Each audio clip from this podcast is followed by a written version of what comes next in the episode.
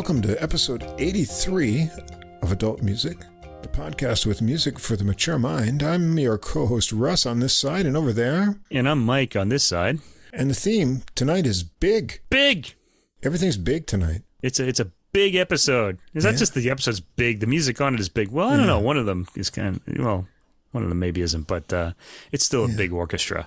Big orchestras, big bands, big, big, big, big. Bursting and bulging themes. Beefy orchestration and band arrangements. Yeah. And Beethoven. Lots of Beethoven. And Beethoven, well, we think of beefy and big when we think of Beethoven, don't we? Although he's not, the thing is, Beethoven, he kind of inspired the orchestra to get bigger, but Yeah. the biggest orchestras were at the uh, the beginning of the 20th century, but they didn't use like the entire orchestra at the same time. They kind of used it as these, these little pointillist sort of, um, you know, sort of, um, Yeah. you know, sounds and things like that. And that's really what I love about that era so much. I just love the sound combinations. People are starting Yeah. to get to know what I enjoy about music, and one of them is just these really intriguing sound combinations of different instruments and things like that. You know, so that's one of them. I'm going to hear a little of that tonight. Actually, I think the other thing we've got going tonight is uh, a good balance between lots of music, including the Beethoven, that is very familiar, but it's going to be done in a different way. Yeah, Uh, we've got some Tchaikovsky, as you've never heard it before. Uh, Right. But we've also got a mix of probably some music most people haven't heard, uh, both in the jazz, because it's new and original, and also in the classical, a little bit uh, modern bend in the road as we go along with some interesting stuff too. yeah. You mentioned that Tchaikovsky. It's a it's a Latin Tchaikovsky, and we did like a Latin Mozart last week. So it's kind of it's, Yeah. it's kind of uh, so from the classical. We were from the classical end last week, and now we're going from the jazz end. We got like a Latin Tchaikovsky thing going. Yeah. So it's all mixed up here. Before we get into the music, I remind listeners, as always, if you're wondering what is this weird music they're going to talk about, this big Beethoven and big bands, well, you can find links to all the stuff, all the recordings for Spotify and Apple Music in the episode description. Also at the top, there's a link where you can get all the music in one place, and that's on Deezer, our preferred streaming platform. You hear everything in CD quality, nice catalog of jazz and classical music. Just look for us there adult music podcast, and you can also listen to the podcast on Deezer if you'd like. Now, if you don't see the full description or links on whatever app or platform you listen to us on, you can always come over and check us out on our host site, which is Podbean, P-O-D-B-E-A-N dot com, and everything's easy to follow there. If you enjoy the podcast, please do follow or subscribe on whatever app, platform you listen to us on. And please do take a moment, give us a ranking or write a review. It just takes a minute to click on that. We haven't had any reviews recently. And uh, when we get someone to uh, just click on, if you're listening on Apple Podcast, go ahead. It doesn't cost anything. Give us five stars. That helps us get listed in the browsing recommendations. We finally popped back in there this last week and we've got uh, some new listeners from around the world. Helps us grow our audience. So we'd appreciate that. In addition, you can come over check out our Facebook page where we upload things during the week. I put up a bunch of uh, jazz new releases there, some other tidbits, interesting things. You can see our handsome mugs on the photos there. You can also leave a comment, a message on Facebook. And if you want to write to us directly, you can get in touch by email. We'd love to hear from you.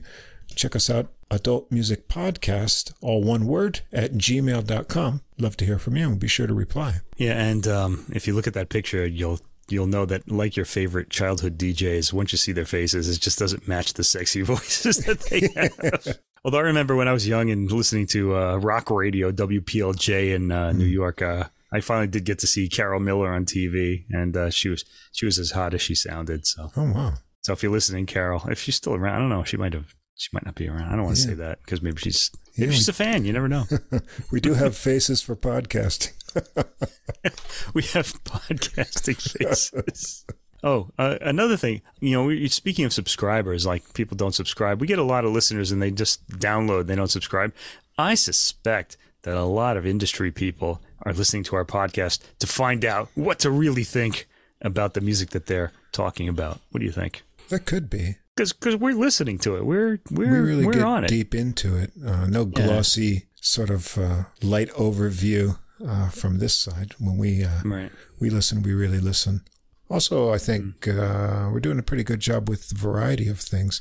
I'm always digging deep on uh, jazz things, uh, so maybe not this week, but most weeks there's at least one thing you're not going to find anywhere else um, coming out of an obscure corner of the world or on a little independent release or something like that. So I always want to get a mix of uh, unknown and known in there. Yeah, and in fact, uh, boy, we're we're both sort of got our ears to the speakers these few weeks because September 30th and October 7th, especially yeah. in classical music, there are a lot of really big name recordings coming out. Not just a lot of recordings, but you know we're going to be busy for months now after, after yeah. this these last two weeks. A lot of stuff is already suddenly coming up.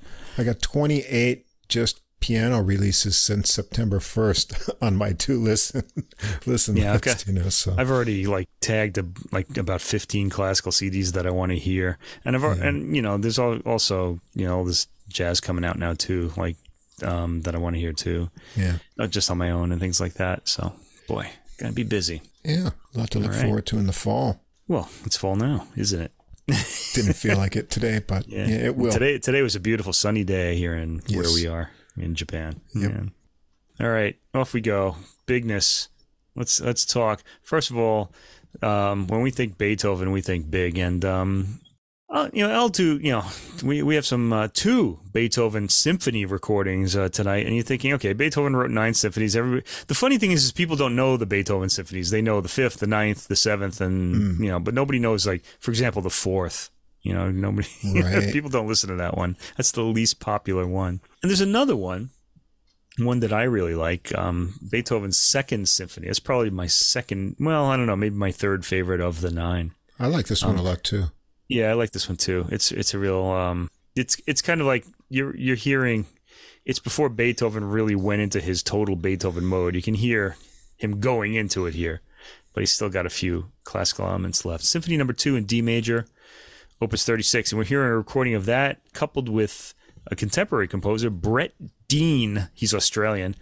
A piece called Testament, music for orchestra. And uh, that work is, it deals with Beethoven in a sense because mm. it's um, the testament in question is the Heiligenstadt Testament, which Beethoven wrote when he found out he was losing his hearing and he was, um, you know, contemplating suicide, which of course he didn't follow through on but he lamented his fate as a musician. He was losing his hearing, and uh, he went on to become this really heroic composer that the entire 19th century admired, and we still admire today, really. Hmm.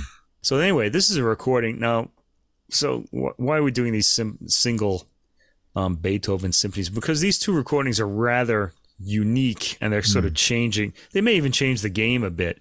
We've been getting a lot of um, light sort of um, period instrument Beethoven recordings lately, mm-hmm. and these really bring us back to this uh, big boned sort of big boned Beethoven. All those bees today. We yeah. got these. You know, we got to get a title with a lot of bees in it. no, no, we're looking for it. Big boned, beefy Beethoven. This is by the. Uh, here we go. Another B. Bayerische Staatsorchester. Conducted by Vladimir Jurowski, who I really love. So I wanted to hear this anyway because I mm. like this uh, com- conductor a lot and this is on the the Bayerisches Staatsoper Recordings label, so it's their in-house hmm. label, and they do quite. Uh, if you buy like a CD, they do quite some um, uh, impressive uh, graphic work on these, and sometimes uh, oversized things too that won't fit hmm. in your record collection that cost a lot more than they than an ordinary CD, which I don't like, but they are nice. Okay, I've got a. I'm not sure. I don't want to say because it might not be them because there are a few German um, orchestras that do these elaborate productions. But uh, this one is a normal CD size, and it's, it's a pretty nice set. Actually, I have it right here. Let's take a look. It's in a nice kind of like a fold out box, so it's a nice uh, mm. presentation there. Anyway, and the um, the print on the covers is always the same. They always have these like capital like gold letters, but the the background often changes. Uh, this work starts with um, this um, album. It's fairly short. It's under an hour, but yeah, it's a, it's a, it's a good listening time. It starts with uh, Brett Dean. He was born in 1961, by the way, contemporary composer from Australia. Um, his work Testament, music for orchestra, and this is um, really an orchestration of a work he wrote called Testament, music for 12 violas, back in 2002. So mm. it's hmm. been around for a while now. It's 20 years old, which is new for a classical work, but it's still, you know, it's not as new as some other music we're going to hear tonight. All right. Anyway, um, okay. So he's he was Dean was born in Brisbane in Queensland, Australia, he started his career playing viola in the Berlin Philharmonic. So he's got this German connection too, mm. and hmm. hence the uh, Testament music for 12 violas was written for the violists of the Berlin Philharmonic. And uh, Testament is inspired by the Heiligenstadt Testament, as I said, in which Beethoven both laments and defies his impending hearing loss. So this work starts. It's it's kind of he uses a lot of kind of special techniques in this. He gets a lot of odd sounds, mm. and we're going to hear a lot of that in classical music tonight yeah. because yes. I chose a I chose another kind of contemporary work that's sort of um, out there. Actually, all the contemporary works have a bit of uh, odd sounds coming from them. It starts with um, let's see. This is the booklet description. It's because it gives us like a lot of um, information about how the sounds are produced. Uh, the work starts with sounds of hasty, breathless, but almost silent desperation as the strings play with bows not treated with rosin. Hmm. And so, if you're wondering why um, violinists put rosin on their bows, you, you'll hear why at the beginning of this work because you can't get any real traction, and it, the the bow tends to slide on the notes and produces the sound that you're going to hear at the beginning of this. And the wind players blow only air through their instruments. So they're blowing into their instruments. They're not really trying to produce a tone. In this way, the main material of this piece is presented almost as if behind gauze. This is, that's a good description mm. of hmm. what we're going to hear. It's behind gauze. And I added, this is my quote, as if it has a hearing impediment because mm. uh, hmm. Beethoven did. So it's kind of like, it's almost like a, I guess a, uh, an approximation of what Dean thought like was going through Beethoven's head, but not maybe what he was hearing or how he hmm. was hearing his sounds. Um, he apparently, from what I've read, uh, I've read you know Solomon's um, um, biography of him as um, as well as other works, and he apparently could only hear the low end of things. And people think that I don't know that this is true, but people think that the Moonlight Sonata, the first movement, because mm. it's so much as of it is in the bass end of the piano, is sort of him sort of telling us what he's hearing, oh, basically oh, his kind of range. You know, I don't know that that's true, but um, it's it, it is an odd work though for its period. Anyway, this gives way to um, slower music uh, led by a high floating cantilena in the flute, um, which and the flute um, represents a setting of some words from Beethoven's text in rhythmic and melodic form. There are also quotations from the Razumovsky Quartet Number One. Even if you don't know the work, they're very easy to identify because they're actually melodic. So yeah. a lot of this work isn't. They they sound warm and romantic. They're heard but broken off without being able to find cohesion. I have to say something. It, it kind of drives me crazy when composers do that, like when they quote other works. Hmm. I mean, it's one thing if you're doing that in a book like if you put like an epigram from another book it doesn't make me want to read the other book but there's some weird thing about music whereas when somebody quotes like another work and you recognize it now i have to hear that work. Right. i mean? Because i just want that in my head the way it was originally sounded as opposed to like the way this composer kind of lifted it and put it in his work. I'm kind of funny like that. That's that's why i'm single ladies. Well this you know, I was wondering the significance of that, not having the notes for this. And then uh, I should have sent. You, you, should you should write to me and tell me. I forget yeah. to send them sometimes. There's a lot of weird pitch shifting going on in right. this kind of uh, tonal mix, and then um, it actually gets really kind of soupy, and then this tonality rises out of that, like you say, mm-hmm. and you, you get this recognizable melody, and then it just kind of evaporates. So I wondered what is the statement here with that? But now I get a better picture of what's actually going right. on. Right. So it is Beethoven related, yeah. yeah. So it would have been helpful to know that at least at the beginning. Okay, so the strings um, now have rosin bows, and the um, the anguish in the score comes to the fore. We hear faster music that is a fuller development of uh, the opening bars of Hushed Disquiet. More references to the Razumovsky number one, Opus 59 number one, and the piece ends. So the unrosin bows at the beginning. This is my sort of description of what I heard here. Now, um, there's something squeaky about the sound of unrosin bows make. The beginning of this work is rather dark and a bit disturbing, and to me, it recalled the opening of George Crumb's Black Angels. Do you know this piece? Black uh, Angels for uh, Electric well. String Quartet. Maybe heard it once. It's kind of like a Vietnam War kind of uh, mm. type of piece. American composer listeners. Um, it's it's really challenging, but uh, give it a listen. Black Angels, the Kronos Quartet played it. That's a mm. good recording of it to listen to. Um, there's a crescendo leading to a dark and bit disturbing section. Let me see. Oh, I'm sorry. The crescendo leads to a quiet, eerie section at about a minute and 30 seconds. The word eerie comes up a lot for me tonight, I have to say. It's in my notes too. Yeah. Yeah. a lot of the a lot of the contemporary music we hear is eerie. One of the violins plays a long bowed note, not sounding solid due to the unrosined bow. And uh, ideas in the form of connected patterns begin to take shape, but don't quite get there. And they're distantly wailing, wavering sounds. Uh, the gauze analogy in the booklet note I mentioned here is quite a good one. Uh, there's something blurry and un uh, make outable, not as in kissing, nice making out. I mean, not un, yeah, un kind of Indistinguishable. indistinguishable. That's the word I was looking. go. I wrote unmakeoutable because I'm losing my mind. All right, about this. There you go. This is why I do a podcast and don't write columns on classical music, ladies and gentlemen, because I I invent words like that. Anyway, yeah, indis- indistinguishable is kind of close, but I wanted something kind of original here, so there you go. There's a quiet droning section at the fifth minute and beyond. We hear um, a sound uh, morph into low reeds, always a fun thing for me, at five minutes and 30 seconds. And by six minutes and 12 seconds, we're finally hearing a solid melody. This is the Razumovsky material. The now rosin bowed violins, but it keeps breaking off. There you go. The Razumovsky Quartet, Opus 59, number one, which you should all know, by the way. And if you don't, get to know them. That's a good. That's your project for the next year or so. You know, because multiple listens won't help, won't hurt you. Okay. The music becomes fragmented after that, droning and haunting at 7 minutes and 30 seconds. At around 7 minutes and 48 seconds, frantic descending figures burst from the strings.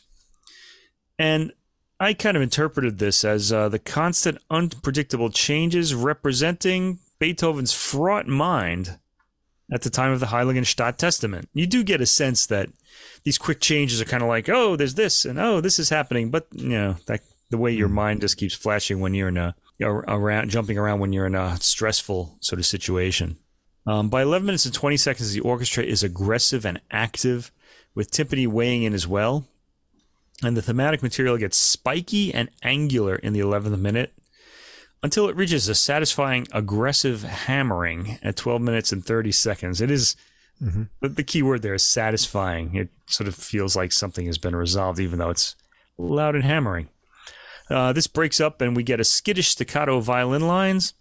We're back to the unrosin bows of the strings and the wind players blowing into their instruments by the end, which breaks off without a warning. I'd say this work is a good approximation of an agitated mind. You can maybe measure the level of agitation in your mind by weighing it against what you hear here when you try it out. It, it's really interesting. Our descriptions, you know, we didn't talk about this, but I wrote my lines as a sudden lightning with skittering violin, and it remains hmm. tense but ends without climax. It's pretty much mirrors exactly what Yeah. uh, you're saying. Yeah. We, we I think we we heard it the same way. That's pretty interesting. We actually do like um, Brett Dean's recording. We haven't talked about re- music. We haven't heard talked about him on the podcast, but there was an album. I can't remember if it was a trumpet one or a clarinet or something like that with him and another composer on BIS a few years ago. I should have looked it up, but we liked both of those works a lot. It was kind of uh, yeah. So we're we're sort of interested in Brett Dean's music, so we'll keep an ear out for more. Check him out, Brett Dean. Australian composer. My age. He's a little older than me. He's four years older than me. Hmm. He's in his 60s now. Next, the pièce de résistance of this album. Yeah. In English, that means the piece of resistance. No, it doesn't. It means, it means the thing, the moment we've all been waiting for. yes. Okay. But anyway, the Beethoven Symphony Number Two in D major, Opus 36, one of my favorite Beethoven symphonies. It's up there with the other one we're going to hear, the sixth, and I also love the seventh too, as does everybody really. We need to keep in mind when we listen to the second symphony, because most people don't know this one. It's not a very famous one, but it should be more famous than it is. The reason why it's not as famous is because the other, some of the other ones are so famous that we just always wind up hearing those. But this symphony was gigantic for its time. The next of Beethoven's symphonies was the Eroica. That would up the ante uh, quite a bit. That was a 50 minute long symphony. This one's about eh, 40 minutes long, maybe 35 mm. minutes. I kind of think of this symphony as being like the the Chrysler Building in New York, which was the tallest building in the world when it was uh, built, and then like four years later, the Empire State Building was put up and became the tallest building in the right. world, and it just eclipsed the Chrysler Building, who nobody really noticed it was there. But another thing about the Chrysler Building is it's got a really um, unique design. It's got this sort of Art Deco sort of mm-hmm. spire. Mm-hmm. I think it's all aluminum. I think it's no, it's actually chrome because oh. it um, is supposed to be like the grills on Chrysler cars. They sort of made it like that. Mm. Uh, check out a picture of that, people, on um, your uh, internet where you can get all that information. So I, I, think of this piece as the the Chrysler building of Beethoven symphonies. And of course, the Ninth Symphony, I guess, would be the uh, what's the tallest building in the world now? I don't even know. it's in Abu Dhabi or something, or yeah, far away sure these days. Yeah, because everybody's building the world's tallest building now. This has always been one of my favorites. Yeah, it's got a bit of humor in it too. We we often think of Beethoven as this because you see the statues of him. He looks all serious and mm. forbidding. But uh, this this is kind of a I won't call it light, but it's um it's got humor in it. Let's say it's got lots of nice contrasting light sections, and um, yeah. I like the woodwinds a lot in here. Indeed, there are also a lot of uh, little classical elements that you would hear in Mozart and Haydn. So you can hear like the Mozart, Haydn, and really the classical era's influence a little bit here. That would soon go away, but it's still audible in this piece. Yeah, I think people don't listen to this much because they don't think of it as fully formed Beethoven, but it's a really enjoyable work. Mm. I really like it a lot. Okay, so the the key thing is we're not we're not going to really describe the piece for you. It's really the performance mm-hmm. that's important here. And boy, this is really uh, I think a special one. It's it's also very different than what we're hearing from Beethoven um, interpreters lately. Um, the first movement, Adagio molto and Allegro con brio. I should mention there's a um, there's an introduction, and then the faster section comes after this introduction. So Mozart used to do things like this um, in his symphonies, Haydn as well. So he's sort of shaping the work you know, like they did mm. here. Although it doesn't sound anything like them because of the, the volume that he gets. yeah. Anyway, this starts with a big, rich sound from the orchestra on this uh, surprisingly live and well made yeah. recording. This is a live performance. Amazing. This is not in a studio. It's really unbelievable, really. There's no applause on it anywhere. Or and there, more importantly to me, there are no idiots coughing. that's what that's what kills. That. Yeah, that's what kills live recordings for me. You know, uh, but yeah. no, this is like dead silence from the audience. It's really amazing. And I think I would have been dead silent too because this is a riveting performance. Yeah. The orchestra sounds rather big, which we haven't been hearing much in Beethoven recently. And when I think of recent Beethoven, it's not like I'm listening to every Beethoven recording that's coming out. I'm a little bit fed up with Beethoven symphonies, to be honest, because you just hear them all the time. They're sort of like he's sort of like the Beatles of classical music. You just kind of can't get away from it. Now I love the Beatles. No, no hate mail, please. I'm a big Beatles fan, but I feel like I've heard these recordings so many times in my life by now that I really don't need to hear them anymore. Although I do go back to them every once in a while. Same with Beethoven. So the last um, Beethoven I heard was uh, Chailly, Riccardo Chailly. I think it was with the uh, Concertgebouw in Amsterdam, but I think that was the orchestra because he deals with other orchestras too. But um, he had a big and rich sound, and he took tempos that were much faster than this. In fact, he sped up Beethoven quite a bit. He was thinking of um, the new editions and kind of going for this lighter, fleeter sort of um, yeah sound. The tempos here are reserved. Yeah, so Chailly didn't come across as weighty, really, but this does. Mm-hmm. Uh, the fortissimi are all rich and make an impact. Good contrast between soft and loud in this performance, too. By the way, if you have neighbors, you might want to preset your volume and yeah. leave it there because the fortes really burst out from the uh, more piano sections of this um, movement. I like the way the bass pushes the sound of the rest of the orchestra forward. Okay, uh, as if shoving all of them. It's kind of you know the, mm. the hmm. bass comes on. It's kind of it kind of gets this fuzzy sound. it just pushes the whole the rest of the sound out. It's a nice overall effect to me.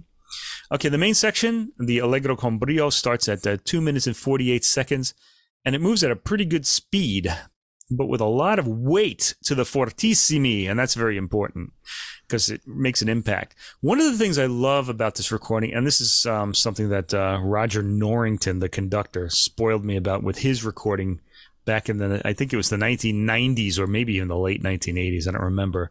he did one of the first period instrument recordings of Beethoven, and he used this bass drum that just boomed out of the recording. And um, in the second theme, you hear it quietly, and then the line repeats, and there's like this. Because I, I think of it the way he did it with this loud bass drum. Here, the bass drum is really kind of very muted when he does that second theme. It disguises the the, the bass drum and the forte se- sequencing of the theme. So the development of the material starts at around um, six minutes and fifty nine seconds, or seven minutes and seven seconds, depending on where you place it. I have to say, when I heard this recording, when I listened to this this week, we're, we're I had my day job, and I came to this. I was in my chair, feeling kind of tired after a day of work, and this really woke me up and energized me. I really, I. um, so I was, yeah, all in with this. The development moves with good energy. The rhythm and forward movement never slackening, and that's true throughout this entire work. This sort of forward momentum continues. Fantastic control by Jurowski, keeping the the orchestra on its toes. This is really one of the better performances you'll hear of this symphony, particularly in recent years. We're at the recapitulation just before the ninth minute, in the second theme, at about 9 minutes and 30 seconds, we can more clearly hear the thudding bass drum in the new key. Um, there's a long, almost two minute coda at the end. And all in all, a great performance, well caught by the engineer. And this movement might have you on your feet cheering by the end. But sit down, there's more to come. Second movement, Larghetto. I like the way Jurowski um, pulls out the counter melody under the main theme, making it easily audible Again, the fortes, pinned down by the heavy bass, register strongly and dramatically in this otherwise gentle movement. The tempo is well chosen. That's going to be the case throughout, too. It's more on the fast side, which I guess is where it gets its momentum from. We get a real sense of momentum from all of these movements. But otherwise, it's what you'd expect. There's a nice pause just after 3 minutes and 30 seconds to introduce a new section. Uh, Jurowski makes sure we register every change of texture. At 4 minutes and 34 seconds, listen to how loud the chugging string rhythm is, which at 4 minutes and 53 seconds, the rest of the orchestra temporarily picks up. And also the pulsing chords at 5 minutes and 20 seconds really pulse. You can kind of, you get that real sense of, you know, you can almost feel it as well as just hearing it. All of this keeps the sense of forward movement going, and Jurowski makes the most of it throughout the movement. It remains rhythmically vibrant, despite the rhythm not being in the forefront. Third movement is the uh, scherzo. Now, a little historical note here. This would be a minuet and trio normally in Haydn and Mozart. Beethoven really hated this and uh, changed it to a scherzo so he could do whatever he wanted. Um, this one is, it kind of has the form of a minuet and trio, but the material is not danceable at all. There's a lot of contrast from bar to bar between light and heavy. Mm-hmm. It's pronounced and satisfying in this performance. Uh, the rhythm has a real spring in its step, vibrant performance of the allegro, and the trio starts at about a minute and 50 seconds, rather surprisingly pulls back and plays the theme more slowly and deliberately. It's certainly a contrast with the allegro, but I'm not sure about this. I would have liked the rhythmic drive, which is there, to continue. Uh, when the allegro comes back, it sounds like a huge release of wound up tension, as it really takes off at a noticeably higher speed than the trio. I guess he wanted that wound spring kind mm-hmm. of um, effect. Um, but I would have liked the tri- the trio to have been faster. The middle section, that is, to have been faster. Anyway, fourth movement, Allegro molto, is kind of a comical movement. It's high spirits. It's got sort of this hiccup at the beginning and a grumble. Dun dun dun dun. dun. You know, it's kind of like mm. a hic. it's and it's funny because it's also easy to pull out when he's developing the theme and as it as it goes on. It's played at a high speed. It's very fast. The opening notes sounding like an actual human hiccup in the violins. Like that's that's what gave me the idea. Really, uh, there's elegance in the theme at 30 seconds, but themes rather abruptly get swept away for more urgent material, as though Beethoven is trying to write this movement quickly. You know, maybe the the hiccups are he wants to relieve that, and he's trying to get the rest of it done so that he can he can relieve his uh, sort of um, complaints, shall we say. Jurowski catches that uh, I've got to get out of here sense with actually sounding like he himself is rushing the orchestra.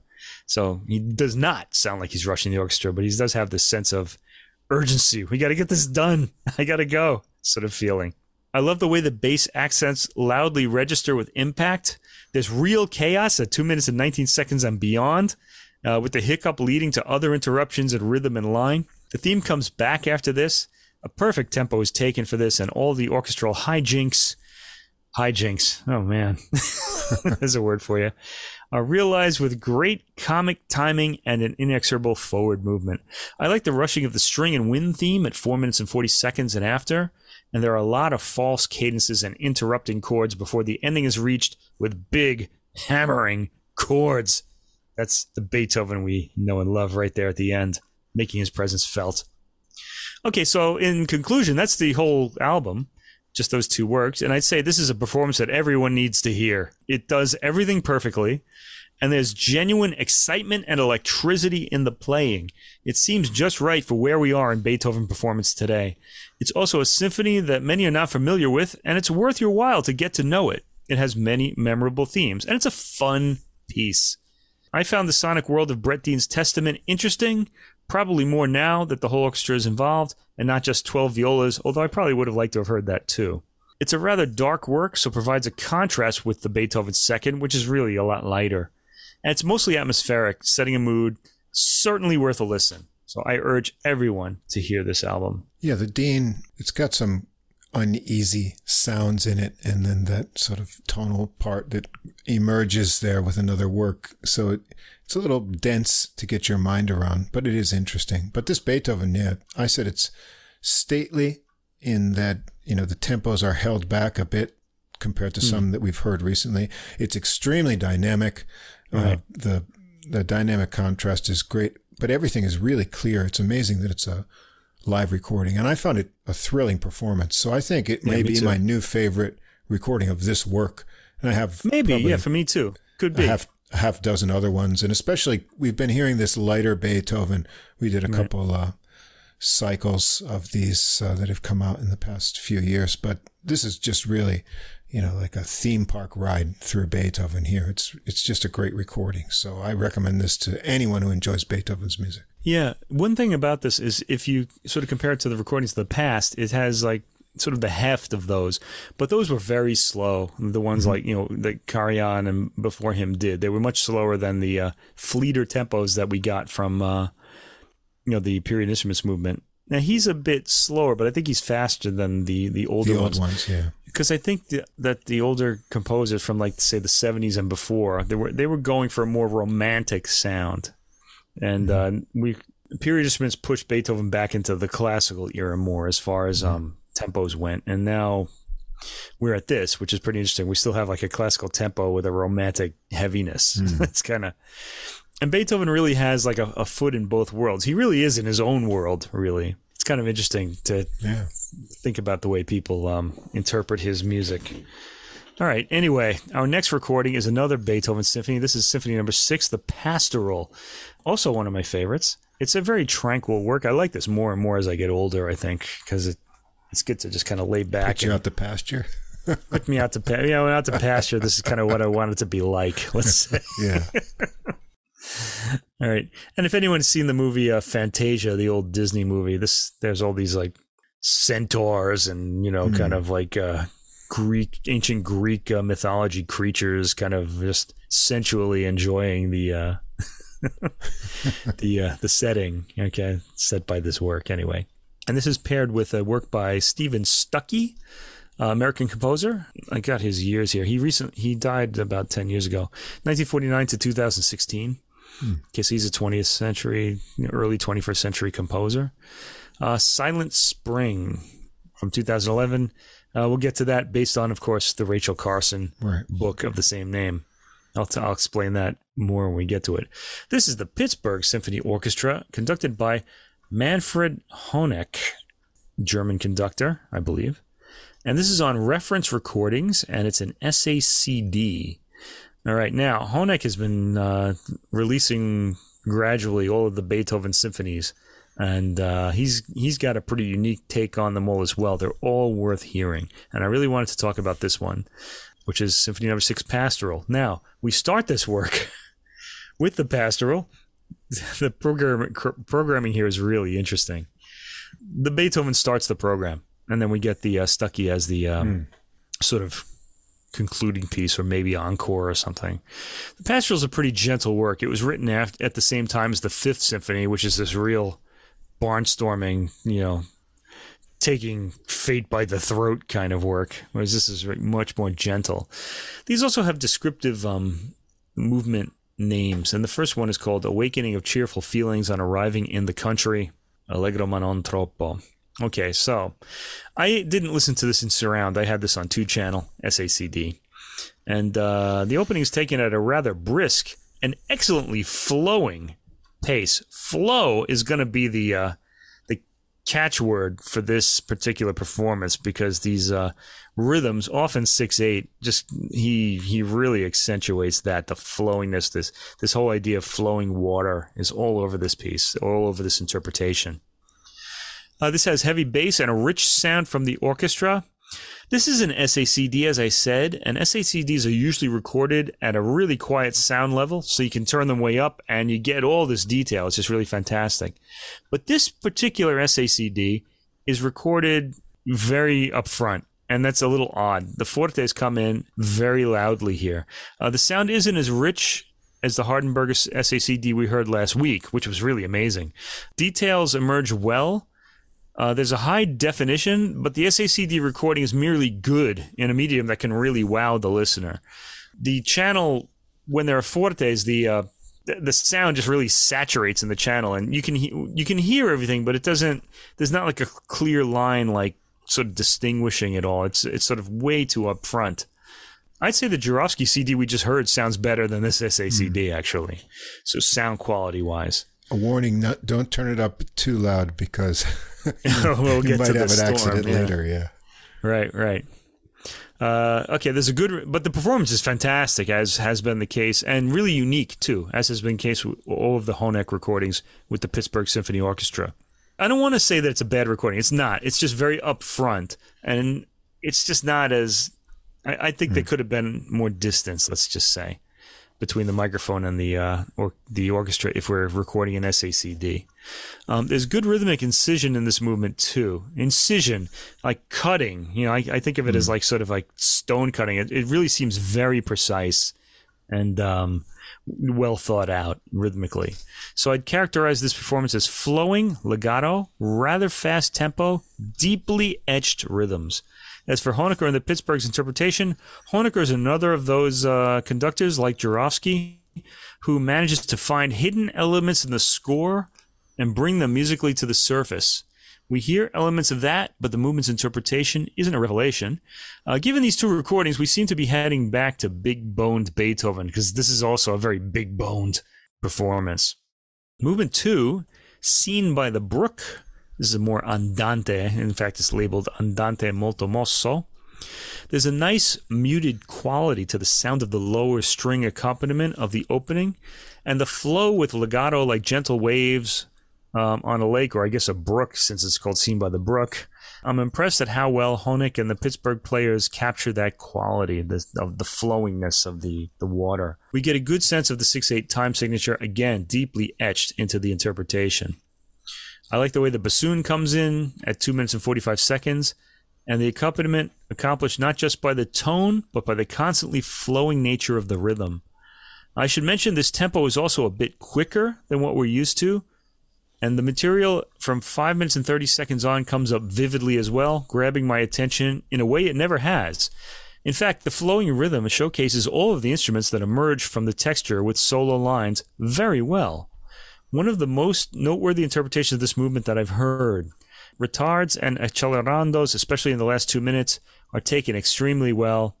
Uh, listen to the accelerandos in the bird song at around 11 minutes. Um, really vivid. This is a really gorgeously executed movement. That's the second.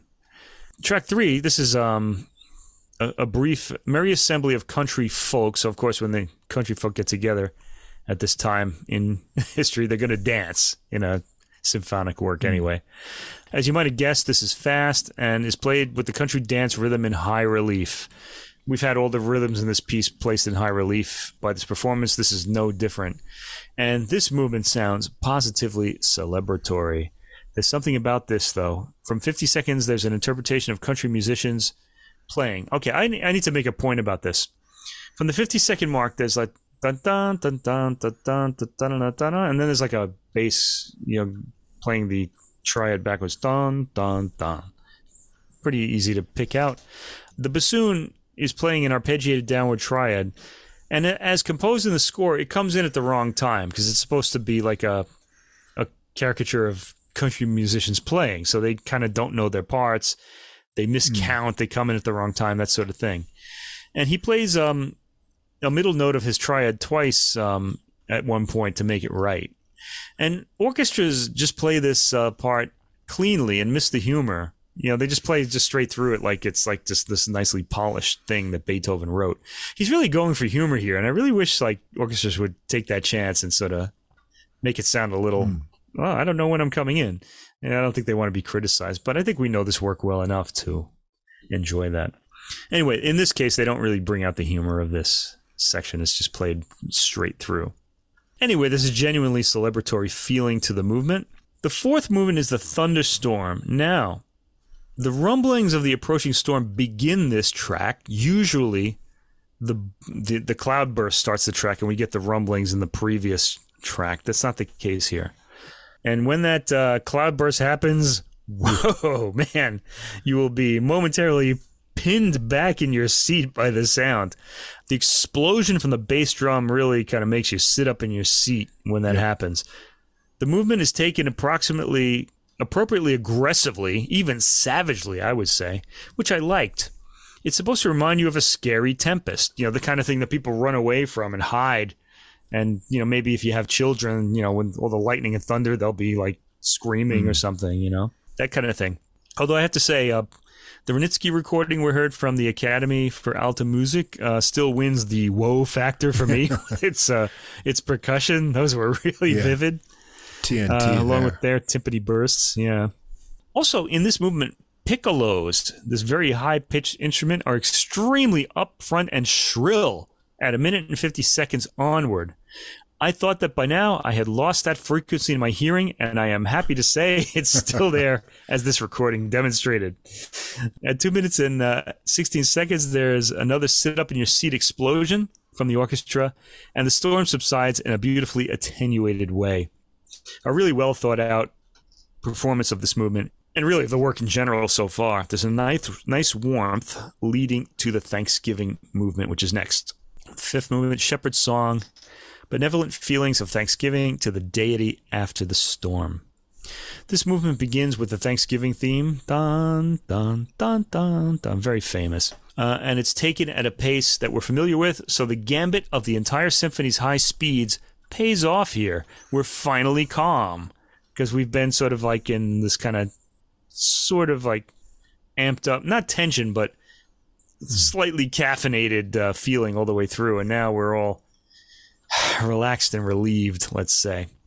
We've reached an in the rhythmic pocket tempo here, and it's effective after all we've heard in this performance so far. It sort of makes your whole body relax, although, as with the rest of the symphony, the fortes are very upfront, and the bass is powerful through the speakers. At 4 minutes and 30 seconds, there's an impactful pulsing rhythm from the winds and brass, which the double basses pick up afterwards. I'm happy to hear all these low end details springing out of the texture and showing us how dancey so much of this symphony is. At 8 minutes and 10 seconds, the speaker saturation comes across as a bit shrill, but the sound quickly does a decrescendo. I love the timbre of the brass at 9 minutes and 45 seconds. Uh, the piece ends on a chord that's let go of rather quickly, not giving much time for the resolution to sink in. Usually you get like dun dun, you know, and you feel this good sense of revolution. This piece almost does it like a hmm. staccato, mm. dun dun, and it's done. All right, so it's kind of odd. Anyway, really beautiful performance though. Otherwise, mm. I thought the uh, there could have been a little bit more distance between the mic and the um, orchestra, although certainly the the thunderstorm movement impacts extremely well. And uh, it was it's an interesting interpretation too, mostly fast and then kind of you know at the tempo we're familiar with in the last movement, and it really does have a relaxing impact on you. Okay, so after this we get Steven Stucky's work Silent Spring, written in 2011.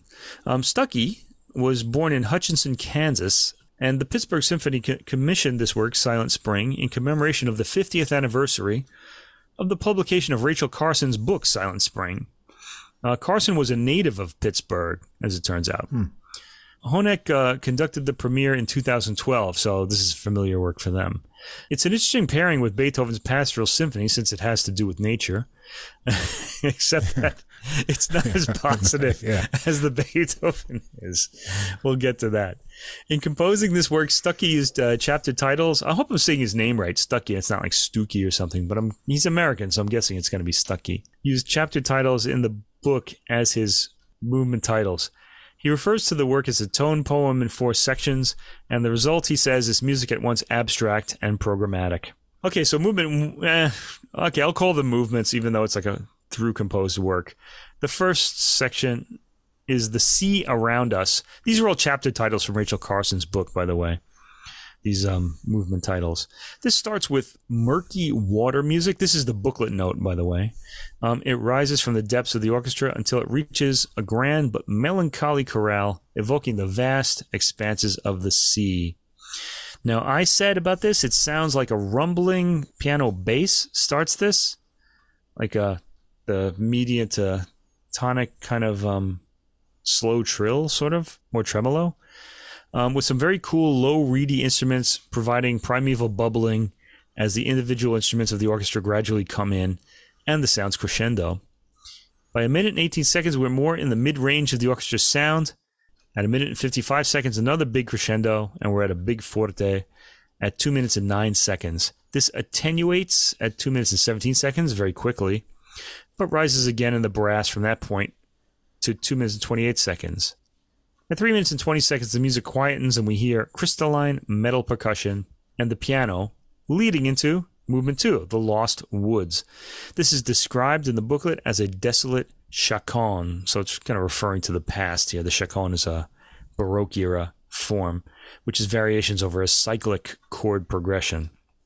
This connection with the previous movement starts with a desolate chord, then a mournful melody on what I'm guessing is a muted trumpet. I couldn't really tell. The movement quietens from there and becomes rather mysterious.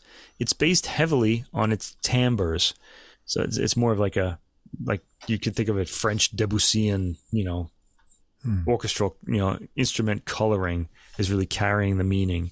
By the end of the fourth minute, we're at the peak of a loud crescendo with pounding percussion that leads into movement three, Rivers of Death. Ooh, That was a chapter title yeah. in uh, Silent Spring. This is a short, scathing scherzo, and uh, it starts with a harsh brass lead chord. Um, there's barbaric percussion hammering away as the orchestra plays meandering lines. It suddenly quietens as the piano, accompanied by some brass, continues the percussion's rhythm and pitch is thrown in. I have to say, the rhythm sounds measured in this movement and metronomic. I don't feel like it's breathing like it can, but I mean, these are the guys that premiered it, so I think they know what they're doing. It ends with a chord that ends to the next movement, which is Silent Spring, movement four. The previous movement bursts into ecstatic mass singing according to the notes, which fall quiet one by one, like the insects and birds that Carson wrote about. Flurries of strings follow the chord, with some me- metal percussion chimes hit hard. The quietening of the voices starts as a diminuendo and is well underway towards the third minute. Uh, the last minute is very close to silence, which features gentle bangs on a harp, or perhaps a piano's ante- interior, with low reeds commenting with single tones. A lightly tapped cymbal has the last word. So this is a program with a happy Beethoven work leading to a desolate, sad ending in the Steven Stucky piece. Um, excellent performances and a merely good DSD recording. In my honest, I think it was just too close. The Beethoven comes up sounding fresh and vigorous. The Stucky had some interesting timbral combinations in it. I liked it enough. It didn't really captivate me, though. I think the performance could have been more aggressive, but it sounds like it's hard to play, so that may not have been an option.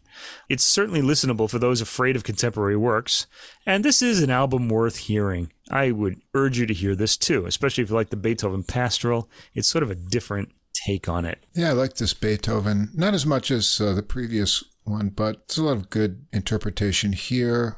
I enjoyed the sonorous brass, the overall mood that they capture with the tempos. I like the sense of motion. It's a good recording, interesting interpretation. I actually enjoyed the Silent Spring, you know, despite the downer of it's kind of a downer. yeah, I mean, if you're going to use this as a basis for your kind of tone poem, you you kind of know know what it's going to sound like. But Yeah. That said, uh, despite the dark themes, I really enjoyed the excellent use of all the timbres in the orchestra. I Yeah, think we heard Stucky a was lot of that. was really kind of uh, artist of tone colors, and so I really enjoyed those points. And also, it's got good tension building and climaxes, so there's a good sense of sort of building up and releasing in the different movements. So, like you said, if you're someone who doesn't think they can follow contemporary works uh, so well, I think this one is pretty easy to uh, work through, and it has you know certain points where you're going to feel tense things that get resolved kind of nicely, and along the way you get to hear all the colors of the orchestra used to good effect. So, yeah, I think it sounds about as good as it can for something that has you know It's a good work. It's just kind of a downer. you know? rivers of death and things. Yeah, rivers So, of death. yeah. Yeah. but that's the 19th century audiences would have loved stuff like that. They just Oh, yeah. wanted to explore death in all of its um you know, ways. You know, this is this is of course a 21st century work though. Anyway, our, my third uh, choice for tonight. This is the uh, moment we've all been waiting for. My pronunciation of this Oh yeah. uh, compose Lithuanian composer's name. Uh, and here it is. Drum roll, please. Žibuoklė Martinaitytė. Martinaitytė is the Oh. family name. And uh, I'm going to sort of slightly anglicize this Martinaitytė. Okay, I'm not going to kind of say it like a Lithuanian. I I don't think I can anyway. And the album is, um, as I said, she's Lithuanian by by culture, I guess. She's born in uh, Russia in St. Petersburg, okay, to Lithuanian parents. Okay. And she now lives in New York, by the way. Anyway, this she was born in 1973. It's, it's a woman too. We have a woman composer. For those of you who are um, really into that, I know we have at least one listener who is, because she's always telling me you have to talk about more women composers. I wonder what people in New York call her, because I can't imagine they call her Žibuoklė. They they Yeah. she has to have a nickname. Anyway, maybe one day we'll interview her and we'll find out. Anyway, she's uh, she's uh, around your age, I think. She's born in 1973, so she's kind of closer Yeah. to your age than a mine. A little younger than me, but A little younger. Okay. And this is um album is called this is her second album on the Ondine label called Ex Tenebris Lux, which means from the darkness light. And can, this is played by the Lithuanian Chamber Orchestra, conducted by oh I should have looked this one up too, Karolis Variakojis. Hmm. You could fi- figure that out from that pronunciation. Anyway, okay. So when uh, Martinaitytė was born, St. Petersburg was referred to as Leningrad. You might remember. Um, it was the Soviet Union then. Uh, her teachers included the celebrated composer Bronius Kutavičius, who was Lithuanian, who had declared musical independence from the modernist movement in Europe. And so did uh, very famous composers like uh, Arvo Pärt and Henryk Górecki. Now, this is a good thing when we have all this opposition in music. Like modernism was kind of um, you know, it was all that 12 tone sort of things. We got some good things out of it too, like uh, the music of George Ligeti, which I really like a lot. But these guys were going against that. And that's always a good thing because you get variety. I really like that. And um, Martinaitytė's music is said to be a further development of the work of these composers. And boy, if you think of Arvo Pärt's music as static, as not really moving much, hers moves a lot less than his, if you can imagine such a thing. well, you won't have to imagine it. You can listen to this album. Her music is simultaneously expansive and restrained. I think that's actually a really excellent description of it. But you have to hear it to really know what it sounds like. By the way, her other recording was called Saudade, and it came out early in 2021. So if you want to, if you like this one, you can go back to that one too.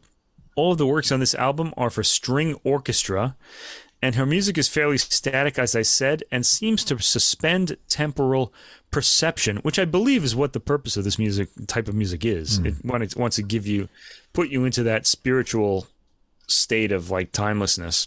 In these compositions, she's even more austere, rarely straying from the diatonic scale. There are microtones at points. And she's always in 4 4 time too, although you don't really get much of a sense of a pulse No. from this music at all. It just sounds like the word in the booklet note, the word soundscape is used very often.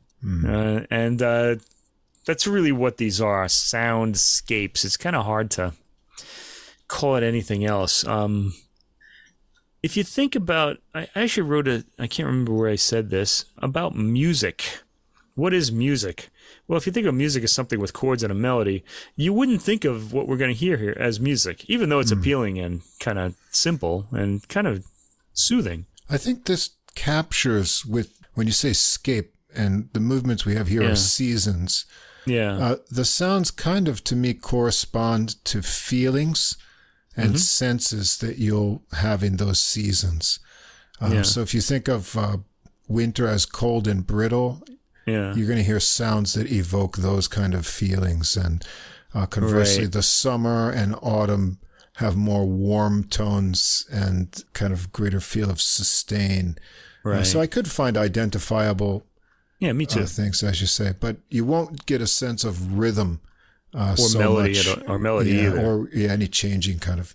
Yeah, basically, another definition of music, the one that I tend to use, um, is um, organized sound. So there's got to be there's intellect in it, Hmm. and there's definitely intellect in this.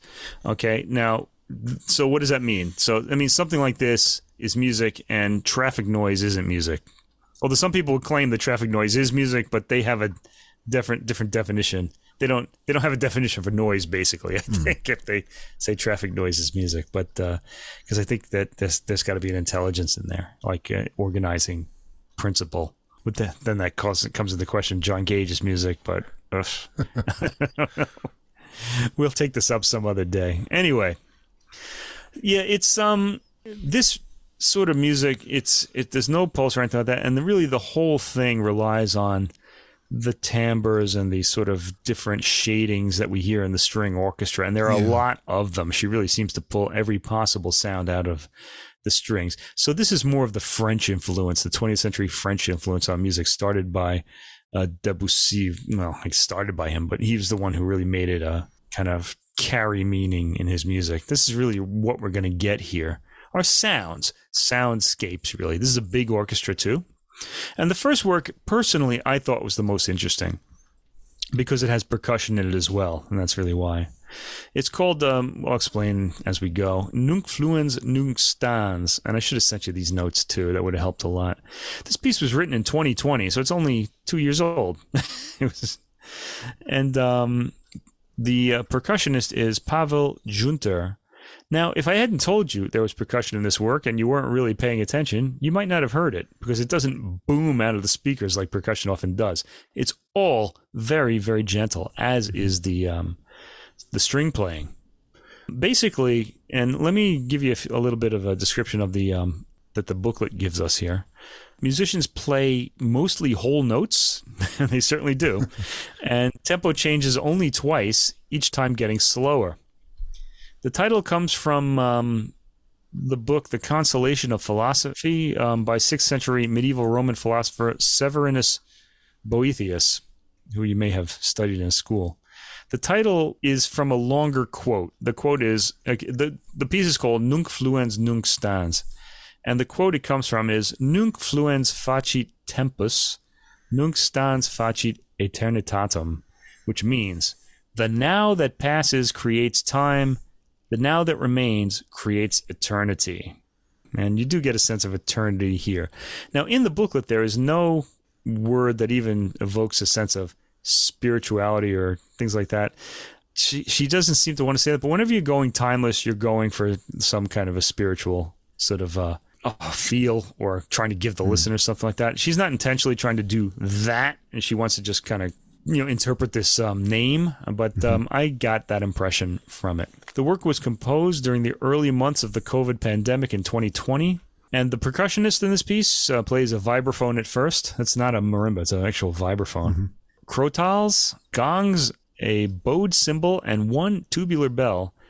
And the percussionist anchors the arch of the entire work because the strings are really very, you know, just sort of spread out and sort of um, making their luminous sound, let's say. We hear the vibraphones first. They start tremolos. All right, let me go through this. Let me see. It starts out, this is me now. It starts out, not the booklet anymore. Uh, this piece starts very atmospherically with the strings starting quietly and doing a gradual crescendo, um, sounding like a fade in. Okay. There's bowing sul ponticello, which means um, the vi- violins or the strings play on or near the bridge, and that gives a more brittle, ghostly sound than the full sort of um, resonant tone that you get when you play where you're supposed to play, or you know, just behind the neck. It's got a disembodied effect. And in begin the beginning, you hear only strings, yet they're capable of a lot of timbres, and that's what you should be luxuriating in. The music is calm, but not warm. I find Sul Ponticello playing to be icy. I guess for being from Lithuania, that's appropriate um, for this composer. Um, there's a very light vibraphone hits uh, just before the second minute. The pulse is coming from the vibraphone, sounding like a wide tremolo as the sound sustains after the bars are gently hammered. Uh, the effects are manipulated over the next three minutes, and a very gradual crescendo continues. Um, the vibraphone starts playing tremolos, then tremolos on two notes, and we start hearing the crotales at uh, seven minutes and ten seconds. So that's pretty far into the piece. So this is only the second percussion instrument we're hearing. It's a startling chiming sound because we've been in this gray world of vibes and strings for seven minutes. Um, by now, the strings have gone to a higher range and are fairly loud and eerie. There's that word again. At nine minutes, we hear a gong gently rumbling, another new timbre. And by the 10th minute, the gong sound is more present. Uh, now, when you think of a gong, you usually think, but that's not what we get here. It's very gently hit and resonates only a little bit. The sounds in this work shift so subtly that absolute attention is required if you're going to follow it. But really, you should just lay back and let it wash over you, I think. At about 10 minutes and 55 seconds, you hear the cymbal being scraped on its side by the bass bow. Well, it's a kind of harsh sound, but again, it's very quiet. It won't really, it's not disturbing, really. All of the percussion in this work is very subtle. And because of the staticness of the entire work, these individual sounds emerge as revelations, but subtle ones. You have to be paying attention for them to make their gentle impact, which can go by unnoticed. For me, uh, the attention given to the work should be meditative. I noticed that I, I actually do meditation, and uh, after that, you're just more sensitive to everything around you. So these little things that other people often don't notice, you will. And that happens in this piece too. There are things where if you're really attuned to it, you'll these little beautiful details will just pop out of the score. This brings the work into a spiritual realm for me, which I'm sure that the composer intends, even though the booklet doesn't mention that. Um, the string texture shifts as the work goes on. By the 14th minute, the strings have diminuendoed quite a bit. We hear a single crotale hit at 14 minutes and 12 seconds. I'm hearing sul ponticello at the end, along with the gentle droning of the rest of the strings. And I'm sure other techniques were used in this piece that I probably didn't notice. Uh, the work does a natural fade at the end. And it's really, I thought this was pretty fascinating, actually. You could actually um, just, you know, play play this and kind of, it, it can kind of act as a sort of white background noise while you fall asleep if you wanted it to. But it, it's, to me, it kind of came across as more of, of a, a meditative work. Mm-hmm. Speaking of meditative, the next work, um, Ex Tenebris Lux, which is the title of the album as well, means From the Darkness Light for string orchestra, no percussion here, has 18 string players, and they all have a unique part. This is also a musical response to the world health crisis. Um, this 25 minute continuous sonic arc starts from a very contained, low and morose yet serene dirge to an expansive soundscape and spanning the entire range of the string orchestra that is ecstatic and radiant again, big. The transformation is very gradual, and the music is mostly long, sustained chains of whole notes and tremolos. And there are a lot of like coloring of the tone via sul ponticello and other effects as well. This has a similar opening to the previous. Actually, all of these works and every movement of the last work are going to come in as a fade in, sort of, mm. but a natural fade in by the uh, string orchestra. Uh, so it's a crescendo from nothing in the strings. In a way, she's kind of like, uh, at least these works. I got to hear more of her works. Uh, they're, they're kind of like Bruckner because like all of his symphonies, every one, all nine of them, and even the other ones, I think, start like uh, Beethoven's Ninth Symphony with the with the string tremolos. So, but she, her works sort of have this. All the works on this album, at least, have the um, that fade in sort of quality to it. Um, the strings are droning all at the very low end at the beginning, and there are wisps of changing tones uh, bowed out by the cellos. The composer's inventiveness um, draws out other sounds, sul ponticello, and there are also deep pizzicati, I guess, gently plunked and left to ring. Now, sometimes these are pizzicati, and sometimes they're the sound of the wooden end of the bow hitting the string. All right, so mm. there's, there's a subtle difference between the two. I would swear that uh, the uh, pizzicato sound or the bow hitting the string sound is a percussion instrument because it doesn't sound like strings really. The tonal field does break up for some sul ponticello shudders and other subtle effects articulated by the bow's position on the strings.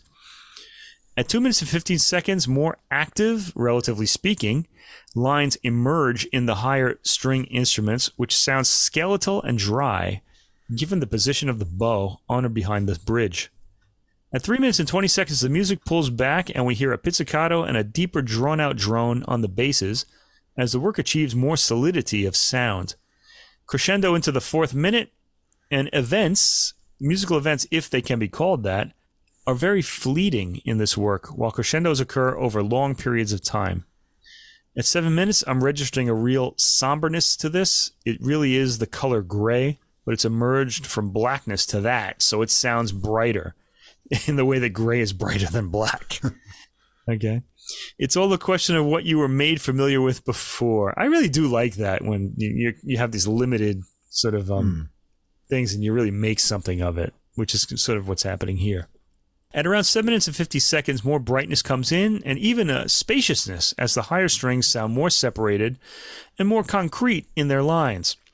At 9 minutes and 30 seconds, there's almost a wildness to the sound and a loss of gravity as it veers downwards in frequency. I feel like I'm free falling here. Um, not pulled by gravity, but by direction. There's a pizzicato, which is really the wooden part of the bow hitting the strings at 10 minutes and 33 seconds and onwards. That's what I think it is, anyway. Articulating a broad rhythmic figure. It comes as a surprise, as does any change with all the subtle repeating activity we've been hearing over for over 10 minutes now. There's still 16 minutes to go. oh, man. The basses are now droning in full voice at the beginning of the, their attack, but moving the bows more toward the bridge as the sound is sustained, subtly changing it. At 12 minutes 28 seconds, there's a sudden quiet. We hear the bow hitting the strings, and quick bowing brings a light crescendo of the main material in the ensemble. 15th minute, we reach a higher frequency in the violins, with the various attacks on the instruments sounding the same. And we've arrived here via a continuing crescendo, and we continue to hear quick back and forth bowing as well as droning tones and much else in the texture. It's captivating for the ears. Not much is happening tonally, yet there's still quite a bit to take in. Uh, this has always been a fascinating effect for me, having like a lot of different things happening at the same time, but it's not moving you know, you know the harmony isn't moving. Mm.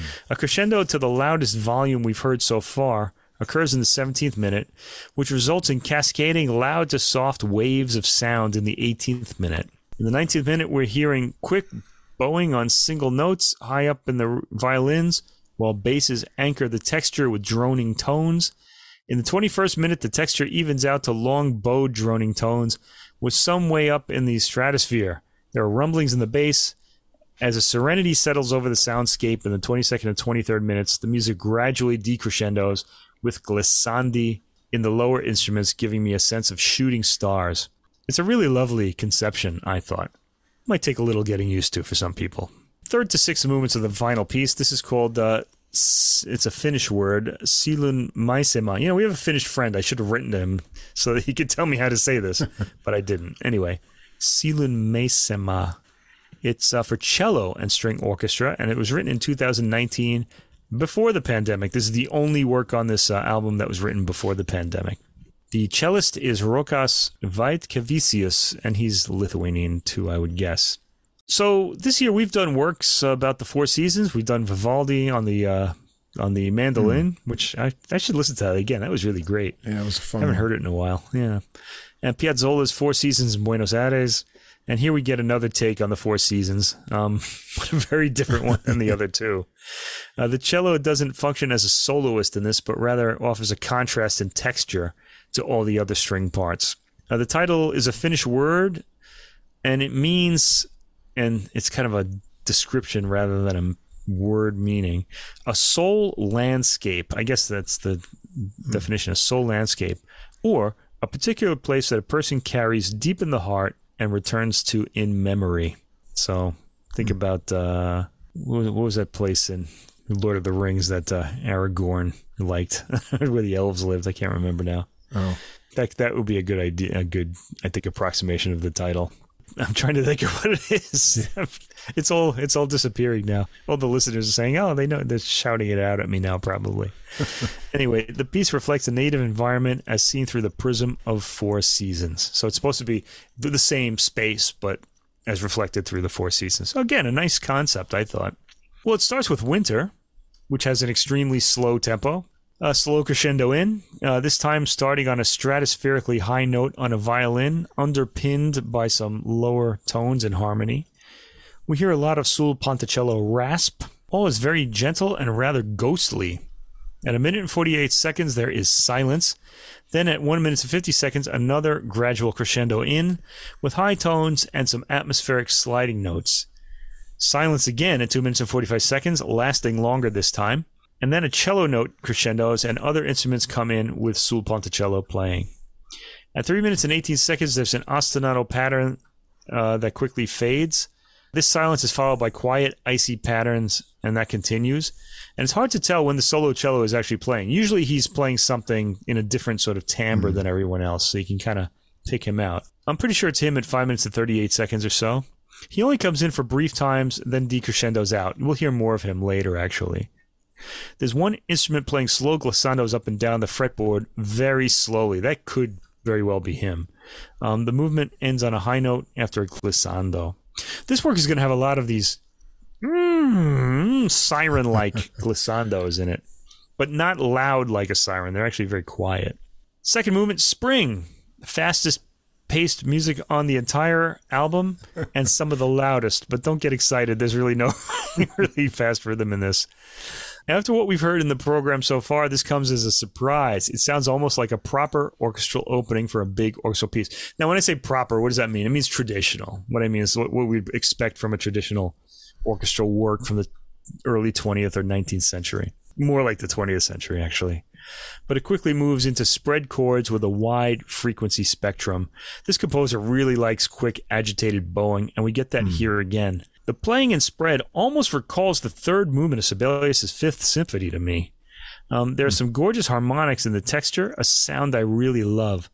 Martinaitytė's signature droning combined with rapid bowing is heard throughout. The music basically drones, then bursts into quiet, rapid two note figures, while other strings slowly glissando. It's very, instead of unsettling, I said it's very settling. And though it's some of the loudest music on the album, none of it really reaches a forte. The music is more active in the last three minutes. The movement does a natural fade at the end. Third movement, Summer, is slower and quieter atmospheric music, uh, suggestive of the unhurried unfolding of the pitches of a raga, according to the notes. I kind of get what she's saying there. And there's a droning double bass that kind of Right, yeah. makes you feel like that too. Um, this didn't really sound like Indian music to me, so don't get too excited. this is a natural fade in with faint siren like up and down glissandos. This is very quiet for the entire first minute gradually crescendos up. The cello is heard in contrast around the 1 minute 50 second mark. Um, the raga comparison is a little tenuous, in my opinion, but I can hear what she means. Uh, the cello is exposing certain tones, it'll glissando and then hang out on a tone, like in the alap section of a raga at the very beginning, where the soloist is kind of playing the notes that he's going to use or she is going to use during the uh, main part of the performance. Um, this movement quietly drones throughout, with the cello perpetually sliding to new long held tones. It's actually rather soothing, I thought. And the fourth movement, Autumn, uh, continues the drone saturated sonic environment of summer, and it's got a fade in, like, like every other thing we've heard on this. All of the works on this album have started this way. Uh, this becomes more of a bubbling and sul ponticello agitation, but again, long drones like the previous movement. The cello plays something akin to a melody, but with long held notes, and of course, he doesn't stand out much. There's some brief crescendos to about a mezzo forte, with some agitation in the bass, like bursts of sunlight coming out of the clouds. It sounds like it's ending at 5 minutes and 40 seconds as there's a natural fade, but more serene, smooth held tones come back in, with some agitation sul ponticello in the lower end. It moves slowly to a natural fade at the end. Okay, basically, this is a big 70 minute soundscape. and I have to say, I rather liked this. Uh, the first piece is gentle droning combined with various percussion instruments. Um, gave a sense of stillness, a still point that the rest of the world moves around to settle in on me. Okay, this sort of settled in on me while listening. Uh, was this music satisfying? I'd say yes, but the question is in what way? Um, there are people who wouldn't identify this, as I said, as music, thinking that music has to have moving parts. And these works are even more static than Arvo Pärt's. I'd say this is satisfying as sound, and yes, as music too, if you think of music as intelligently organized sound, which is how I think about it. I left it feeling different than I did when I started listening. It sort of transformed me a little bit. It's not for everybody, I have to say, so you have to check it out, I guess, to see if this is your thing. I'm just trying to give you an idea of what you're going to hear if you want to take the plunge with this. It's not off putting, and I think it could act as a mild uh, sort of mind cleanser. If you're someone who likes sound and its effects, this is definitely for you. Personally, I'm happy to have it, and I'm sure I'll listen to it again. Yeah, these are static works, as you said. I wrote that too. Mostly what's going on here is about changing tones and lots of textures of sound. There's not rhythmic things happening so much as bow textures uh, in what the strings are doing. I think it's enjoyable if you're in a mood to go into a kind of zone. Yeah. And that zone is uh, what I would say is more of a holistic type of listening rather than detailed focus. You're not going right. to come away from here whistling motifs or tapping out rhythms. They're just not there. In fact, you're not going to be whistling at all. No. this is over. but it does create a soundscape. Like you say, it's sort of a a panorama of things shifting and changing, different kind of tonal scenes, not really rhythms so much as, as I said, textures uh, that move around. So it's kind of interesting. I would just put it on and kick back and uh, I think take it in as a whole and you'll get the most out of, you know, how it makes you feel and how you respond to the different sounds. You're not really listening to counterpoint and lines uh, intersecting and, and changing meters or anything. I think a lot of listeners will fall asleep listening to this, to be honest. It, it takes a lot of energy and concentration if you really want to just actually listen to it. Anyway, something different. Uh, it's not hard it to listen to at all. So not at all. Um, yeah, you could easily fall asleep to this too, because once it, it can sound like white noise to certain ears. You know what I mean? Mm. It's kind of because it doesn't move much. You know, so like with like the wave machine. yeah. But like I say, if you're a if you're a listener into uh, sounds and tones, and uh, and that would be of, me, you're intrigued by different instruments and the sounds that are possible, even from you know the regular string instruments. You do get a lot of interesting things happening and if you're a string player too, you might be intrigued by the different techniques and bowing that's going on here. So yeah, this would be interesting for string players to play. I'd bet. Hmm.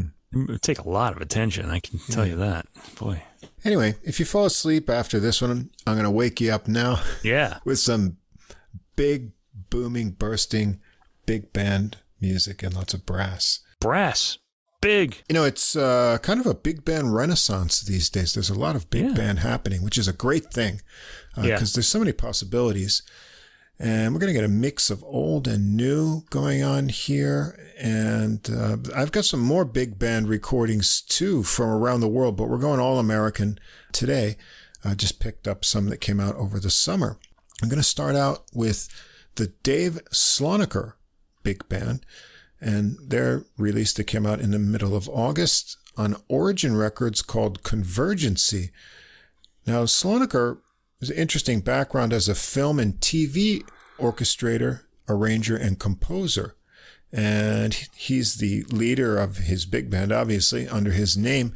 But this is their second album, the first of which, Entrada, which also had all of his own compositions and arrangements. So we got all original music here as well. They got a uh, 2013 Grammy nomination for Best Large Jazz Ensemble Album.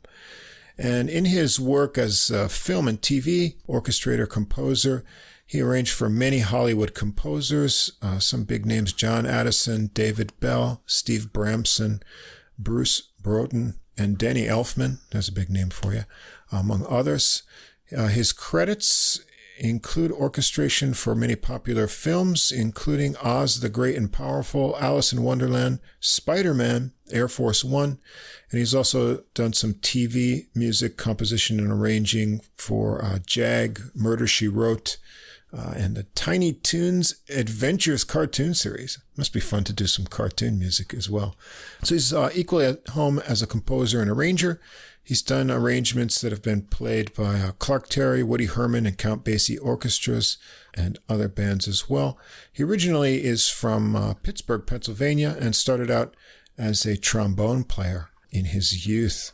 So here, Convergency and uh, we've got quite a cast of players here. I'll go through the sections quickly before we get into the tunes. On woodwinds, we've got Bob Shepard, alto, soprano, and soprano sax and flute. Brian Scanlon, also alto, soprano sax, flute, clarinet.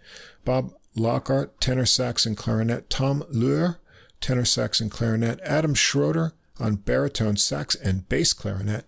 And Jay Mason, baritone sax and bass clarinet. Trumpets and flugelhorns, Wayne Bergeron.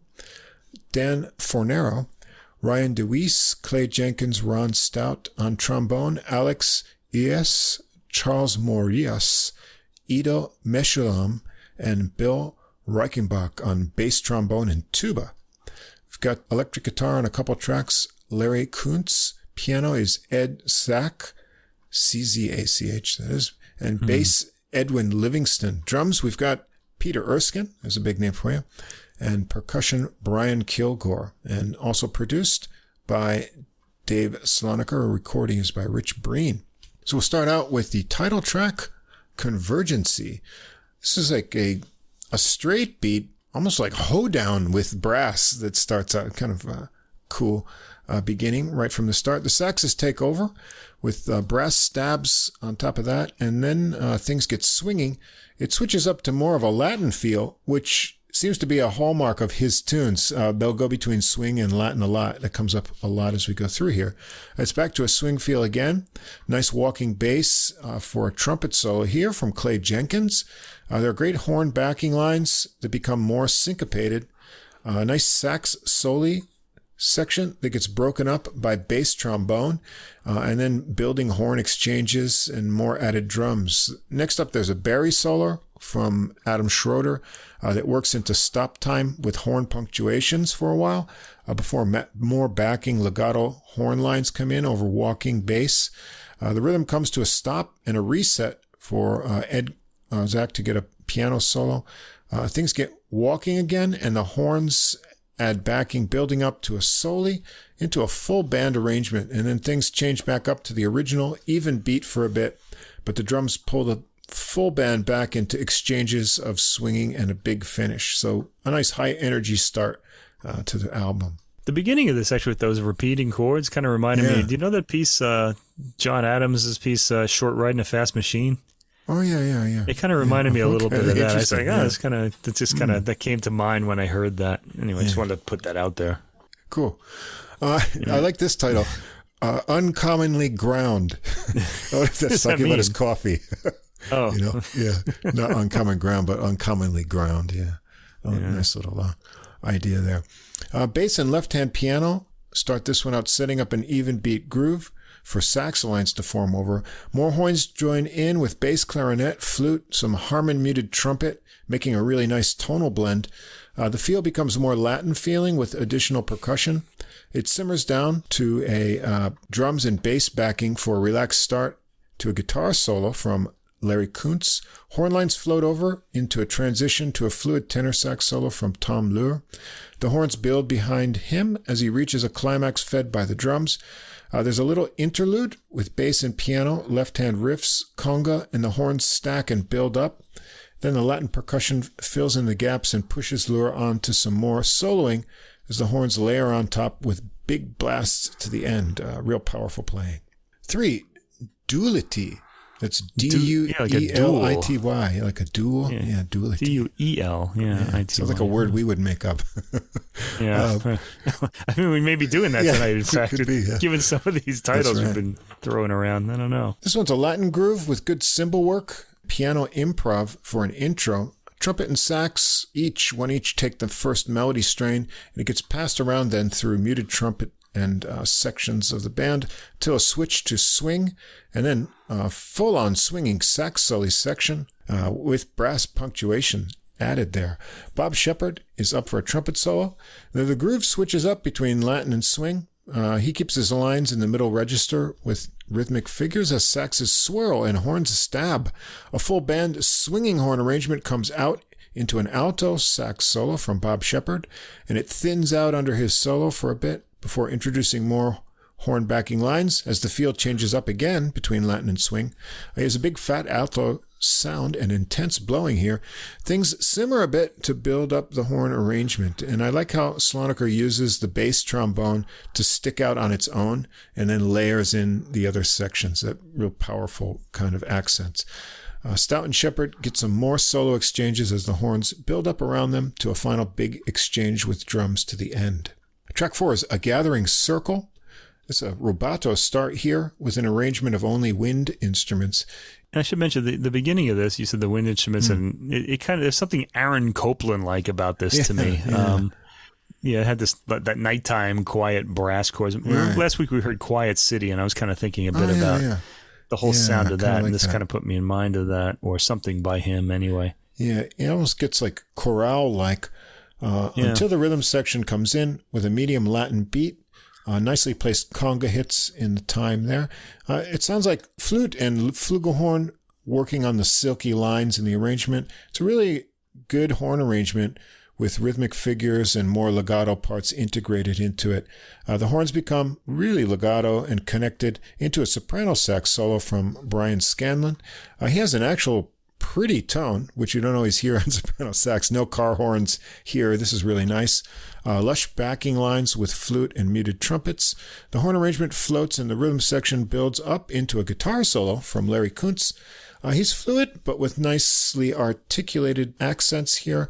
The horns build up behind him into great soaring trumpet top line, and then the horns grow and carry it until it softens for some space for Erskine to build it up on drums as the horns stack up again, and then have falling lines into a soft final chord. Track five's a curve in the road.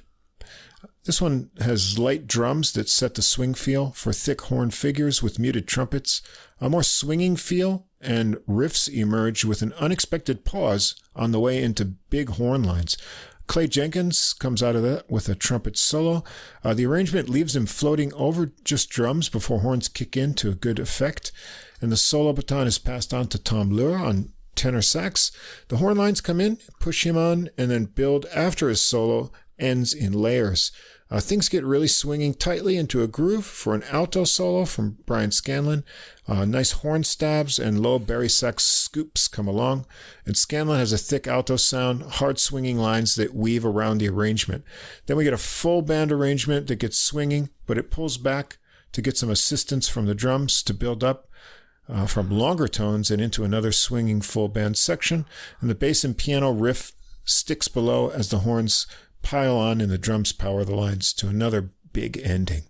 Track six is called Inner Voices. This one has an even beat feel with bass and bass clarinet working a rhythmic line. That's really nice. I always like to get bass clarinets in a big band. Oh, yeah. Uh, legato trumpet and sax get added on top with more soft layers. Uh, Ron Stout comes out with a trumpet solo. Uh, he gets a relaxed space to start and is a big warm tone. Rich backing lines, reminiscent of Gil Evans here, I thought. Those kind of rich tonalities swirl and push him on into a full band arrangement with very nice intersecting lines from all the band sections. Rob Lockhart is up next for a tenor solo.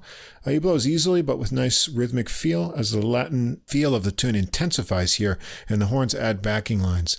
Lockhart cranks it up for a climax to his solo and the band really soars uh, with trumpets on high for a bit before it pulls back. And then Stout and Lockhart get some further exchanges as the band comes in uh, for some contrasting full power blasts and softer exchanges to end it.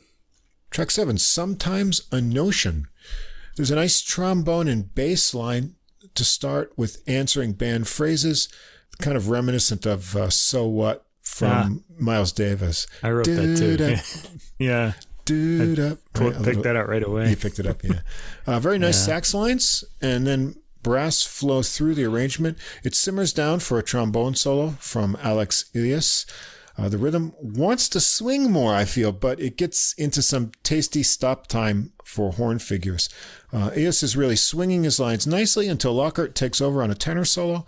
Uh, he has some great interplay with the horn backing lines, creating anticipation with hesitation in his phrases.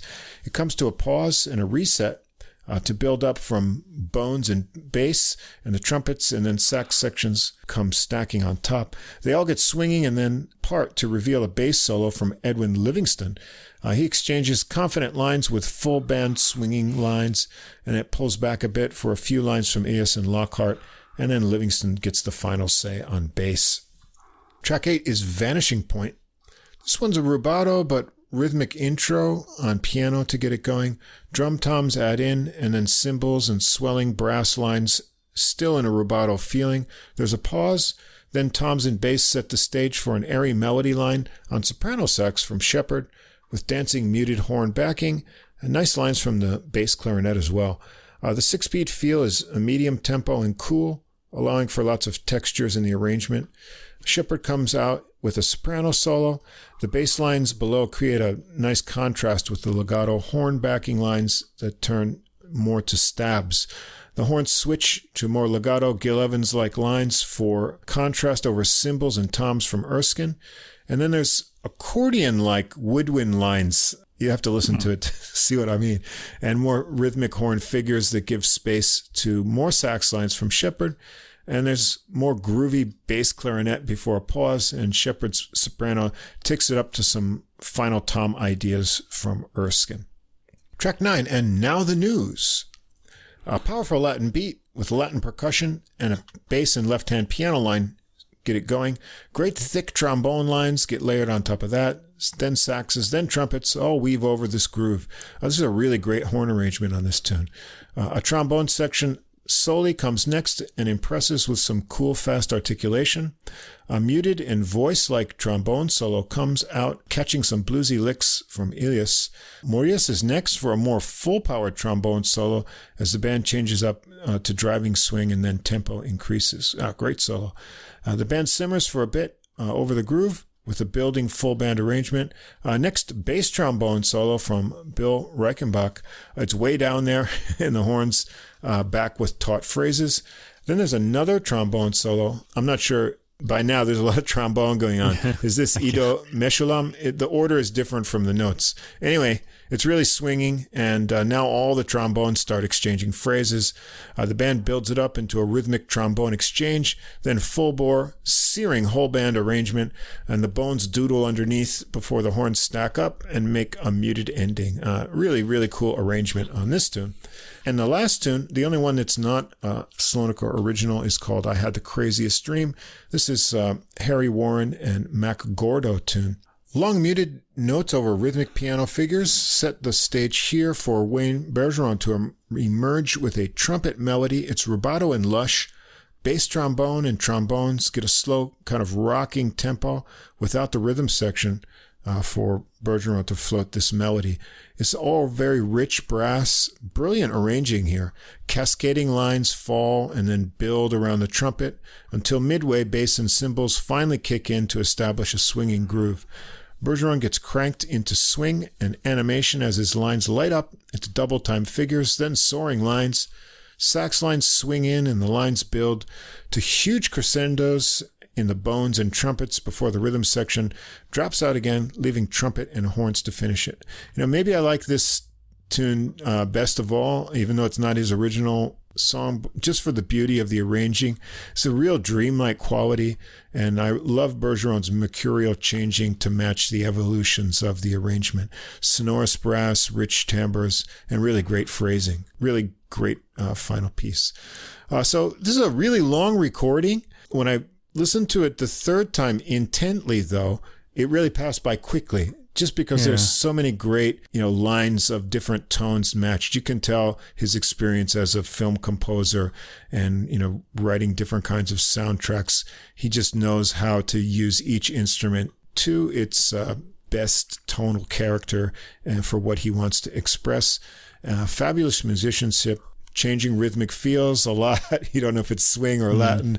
Uh, tonal variety from flute and bass clarinet, bass trombone, good mute combinations on the brass, great big band uh, music with roots to the past, hints to Evans, but creative freshness uh, in his approach too. And all except the last track is original material. So a really great forward pushing and creative modern uh, big band recording here. Yeah, and it's also a really impressive recording. Uh, yeah. I thought the uh, the ensemble, everybody was captured really well, and all this really crisp brightness to it. It just sounded really mm. good, cushiony on the ear. Too. It's, it's just really great. Um, the ensemble and the brass was really tight. Like you, I liked the arrangements. I wrote that. I thought these were really interesting arrangements, hmm. um, especially when they put in counter melodies and became more adventurous that way. You yeah. sometimes get a bit of that going. That always appeals to my classical ear, really. When yeah, counterpart's cool. Do that. Yeah, it's an intensely musical album with lots of class. I said it's yeah kinda, okay. Yeah. Yeah, no attempts are made to blow away the listener, and I like it when that happens personally. When a big band is kind of just playing musically rather than trying to really wow you. Although, you know, they do that just through their musicality, really. Yeah. I like the straightforward arrangements, and I feel like uh, they just serve the tunes, which I thought was great. Yeah. And they're his original tunes, and you really want that. Um, yeah. So yeah, this was great and long. I, it took me a few. I, I didn't get through it for two days, but I really did enjoy all of it. It just kind of. I just have these short listening periods that yeah. I use yeah. to listen to these sometimes. It's great though. It it really draws you in. I mean, you don't know these tunes because they're all original, but the way right. they're presented really pulls you into them, mm-hmm. and uh, they start to become familiar right away. So yeah, definitely check this out. I can see why yeah. he got that Grammy nomination. Ah, nice to see him win something for an album of original music. Uh, maybe right. this time. All right, we're going to go uh, with someone who's been on the podcast a few times. Uh, who we really like. Actually, I like very active musician here. Yeah, Stephen Feifke, the pianist. Yeah. And uh, now this recording kind of picks up on a theme we had uh, last week with uh, Steve Turre's album Generations. And the idea was that uh, he came up always playing with older players uh, when he was young, and now he's sort of an elder statesman and brought in some other uh, senior players and uh, younger players together uh, for that recording. And so here, a similar title, Generation Gap Jazz Orchestra. And so uh, Feifke's here with uh, as the composer, arranger, orchestra and conductor. And he's got a uh, co-leader here in the trumpeter, uh, Bijon Watson. And they've got a lot of big names here. Feifke seems really busy. he's always recording yeah. uh, something new. And uh, so it says here, uh, about this uh, recording. The long-standing tradition spearheaded by artists like Art Blakey and Horace Silver of hiring the young guns for an ensemble has all but disappeared in recent years. Uh, in creating the Generation Gap Orchestra, Bijon and Stephen make the objective of this band to strengthen that tradition of mentorship that has shaped and defined the jazz idiom since its earliest beginnings. Uh, so we got a mix of players here. And uh, we featured uh, Stephen Feifke's previous big band recordings. And going back to episode 11, uh, that was uh, his recording Kinetic. That was uh, yeah. the episode title was Killer Bees, Bach, Busoni, Bruckner, and Big Band. yeah, back um, when we had long titles. So yeah. we still sometimes do. I'm still and, listening to that one, by the way, Kinetic. Yeah, it's a good one. Got that on. that was uh, actually on our best of 2021 uh, list yeah, as well. Absolutely. Yeah. And then we I guess it was maybe recorded before that, but came out after in 2021 was a prologue. And uh, that we featured in uh, episode 34, uh, Big Band Booze Up. Boy, we liked those titles back then. Yeah, and, we did. uh, that was a good one, though. yeah. I like that one. and last We year, we were drinking a lot more booze back then, Yeah. too. I think we've kind of cut back Yeah. now. I, think, you I can't make it to the end without slurring my my lines if I uh, have some booze. Uh, and I don't know if it was recorded a couple years before or not, but uh, at least it came out on streaming last year. Season Swinging Greetings. So if you're looking for a Christmas album, check that one out. Uh, Yeah, that, that's on my playlist for this Yeah. um this Christmas. yeah. Yeah. And then also earlier this year in April, he had a, uh trio, piano trio recording, uh, Stephen Feifke, the role of the rhythm section, which is also Yeah. really good, although we didn't talk about it on the podcast. Yeah, and that particular one was never released on a CD, which is kind of odd because No. this one is this new one. I always wonder about that. Yeah, and this one is on uh, Cellar Live label, Corey Okay. Weeds' uh, label uh, here with this recording. So let's go through.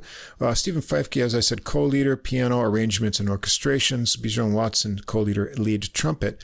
Uh, we've got a few guests. We've got uh, Chad. Now he calls himself Chad ALB on the notes, but it's Chad Lefkowitz Brown. Uh, we also heard the the kind of virtual big band that he recorded during the pandemic, uh, which was a really cool album as well. He's here on uh, tenor sax, just on track one. We've got Kurt Elling lending his voice to a couple tracks, uh, and also the trumpeter Sean Jones guesting on two tracks. The regular uh, band section, saxes, Alexa Tarantino on alto saxophone and flute, Christopher McBride on alto saxophone and flute, Thomas Luer, uh, tenor saxophone and flute, Roxy Coss, tenor saxophone and flute, and Lauren Sevian, baritone sax. Trumpet, Bijon Watson, we just mentioned, trumpet and flugelhorn. Tanya Darby, also Mike Rodriguez, who we've heard before, and uh, rounding them out, Danny Jonokuchi. Trombone, John Fedchuk. Javier Nero, Kalia Vandever, and Jennifer Wharton on bass trombone. Oh wow, you don't hear Yeah. that much of that. Really. Yeah, Will Brahm on guitar, and Dan Chmielinski on bass. Ulysses Owens Jr. on drums. Uh, executive producer is Corey Weeds, also sharing uh, with that Stephen Feifke and Bijon Watson for producing credits, and mixed and mastered by Dave Darlington. All right, we're going to start out with a uh, Feifke original. I've got algorithm. so it's uh, based Oh, on great title. yeah, based on rhythm changes. And so piano and rhythm section take it around uh, the rhythm changes once to start it out at a really pretty fast tempo. A swinging sax section arrangement comes in with brass stabs and brass uh, taking over on the B section. Saxes trade solo lines with huge brass backing, trading off with uh, Chad LB. Roxy Coss, uh, Thomas Luer. Uh, I think it's uh, Chad Lefkowitz Brown who gets a longer solo here for himself. Uh, then more sax trading. Then we've got Mike Rodriguez on a trumpet solo. Uh, the horn lines are constant fun, uh, backing them up and then exchanging with drum, building up after the solo, swinging hard to the final furious and screaming end. There's a lot of screaming ends on here uh, in the trumpets. An exciting track, really. Yeah. Now, track two, we're going to get uh, Kurt Elling join in on this tune, Sassy. The credits for writing this one, Benteen, Bodine, Siegel, and Elling. Uh, drums kick in, a funk beat with some horn lines into funky electric bass and hand claps. Uh, Elling's the star here with the lead vocals. Uh, there's some cool muted trumpet backing lines, and Elling adds bluesy vocalizations uh, between his main lines. There are breakdowns section with uh, just vocals over drums and a little bass fills from the bass here. There's some funky wah wah guitar and Elling overdubs for thick backings in his own vocals. This is tasty alto solo here from uh, Christopher McBride. The end really builds up with uh, full band horn lines, Elling's layered vocals, and more solo sax to a crazy descending septuplet electric bass line to finish it off. I suspect this is a different um, version of this than on his album Super Blue. This this out the Super Blue just This came out last Blue, year, I think, Okay. and this was on that. So um, Right. it's it's the second track on that, but I'm guessing this is a different. I didn't Yeah, with compare the horn two. lines and everything. Yeah. Yeah, it's a different band. Okay, anyway. And the third track is a big band arrangement of a Joe Henderson tune, Inner Urge. So it's got a drum intro into some alto and Barry sax lick exchanges from Alexa Tarantino and Lauren Sevian. Uh, they sync up rhythmically over the melody, and then the band takes over the theme with saxes swinging hard and good brass counterlines. Tarantino screams out of the arrangement with an alto solo. I like her floating phrasing with some uh, phrase gaps and accents. The bones get a cool backing line behind that. And then trumpets blast in too as Sevian takes over on Barry sax. She blows intensely, digs low, and gets some edge on her tone. More bones backing and stacking on trumpets to a cool sax soli line that builds to a full band arrangement. Then we've got uh, Ulysses Owens Jr., who has been kicking it up hard on the drums all the way underneath. Uh, it thins out to have the saxes trade the opening phrases again and then builds up to some final trumpet screams above the band. Then we're going to bring back Kurt Elling for track four, Until, a Sting tune. And uh, this one always reminds me of uh, Jim Croce's uh, "Time in a Bottle" because it says something like that in the lyrics too. Uh, it's kind of waltzing mm. thing. Uh, we get a nice stacking of woodwinds and uh, brass with lower blasts for an intro uh, that builds, and then it gets into a waltz tempo for Elling to come in with the vocals. there are a lot of swirling horn lines and accented blasts through the different sections, and Feifke adds nice piano textures below. Uh, Elling does a good job going from very tender to more forceful, and he keeps his own with the horns when they come in. Feifke has a piano solo midway. He makes it a bit bluesy, has some creative rhythmic ideas in his lines, and the band gets a shot at the melody with a full ensemble arrangement before Elling returns. It comes down with just horns under Elling, uh, softer with flutes and flugels, and then gets thick with lower brass over effects added on layers of Elling's vocals. Now we've got a, another Feifke original, Scenes from My Dreams. Uh, drums kick it in, keep a heavy, slow beat for a thick buildup of swinging and screaming horns. After a little piano tinkle, it continues on with a light, medium swing and an easy flowing trombone section. Uh, the heavy beat joins back with saxes and trombones to transition to more swinging bones with sax lines, and then big screaming trumpets uh, that come in and uh, set up a trombone solo from John Fedchuk. He has fun, tricky agility in his slide work on double time figures. The saxes work behind him and then into a sax section solely, some more softer trumpet lines and trombone section lines. It builds around the band with uh, big backbeat drums before some uh, phrase trading with the drums. Then it pulls back to a halftime feel before slipping into the original tempo and back again as the horns build it up. Uh, the bones get a spotlight on their own and some final soaring solo from Fedchuk before the final screaming note. Uh, hmm. Nice arrangement here. Yeah. And We've got uh, Remember Me. It's a tune from uh, Disney uh, movie Coco, written right. by Robert Lopez and Kristen Anderson Lopez. And it's a huge song in Japan, by the way. I want to oh, mention they really like it here. Yeah.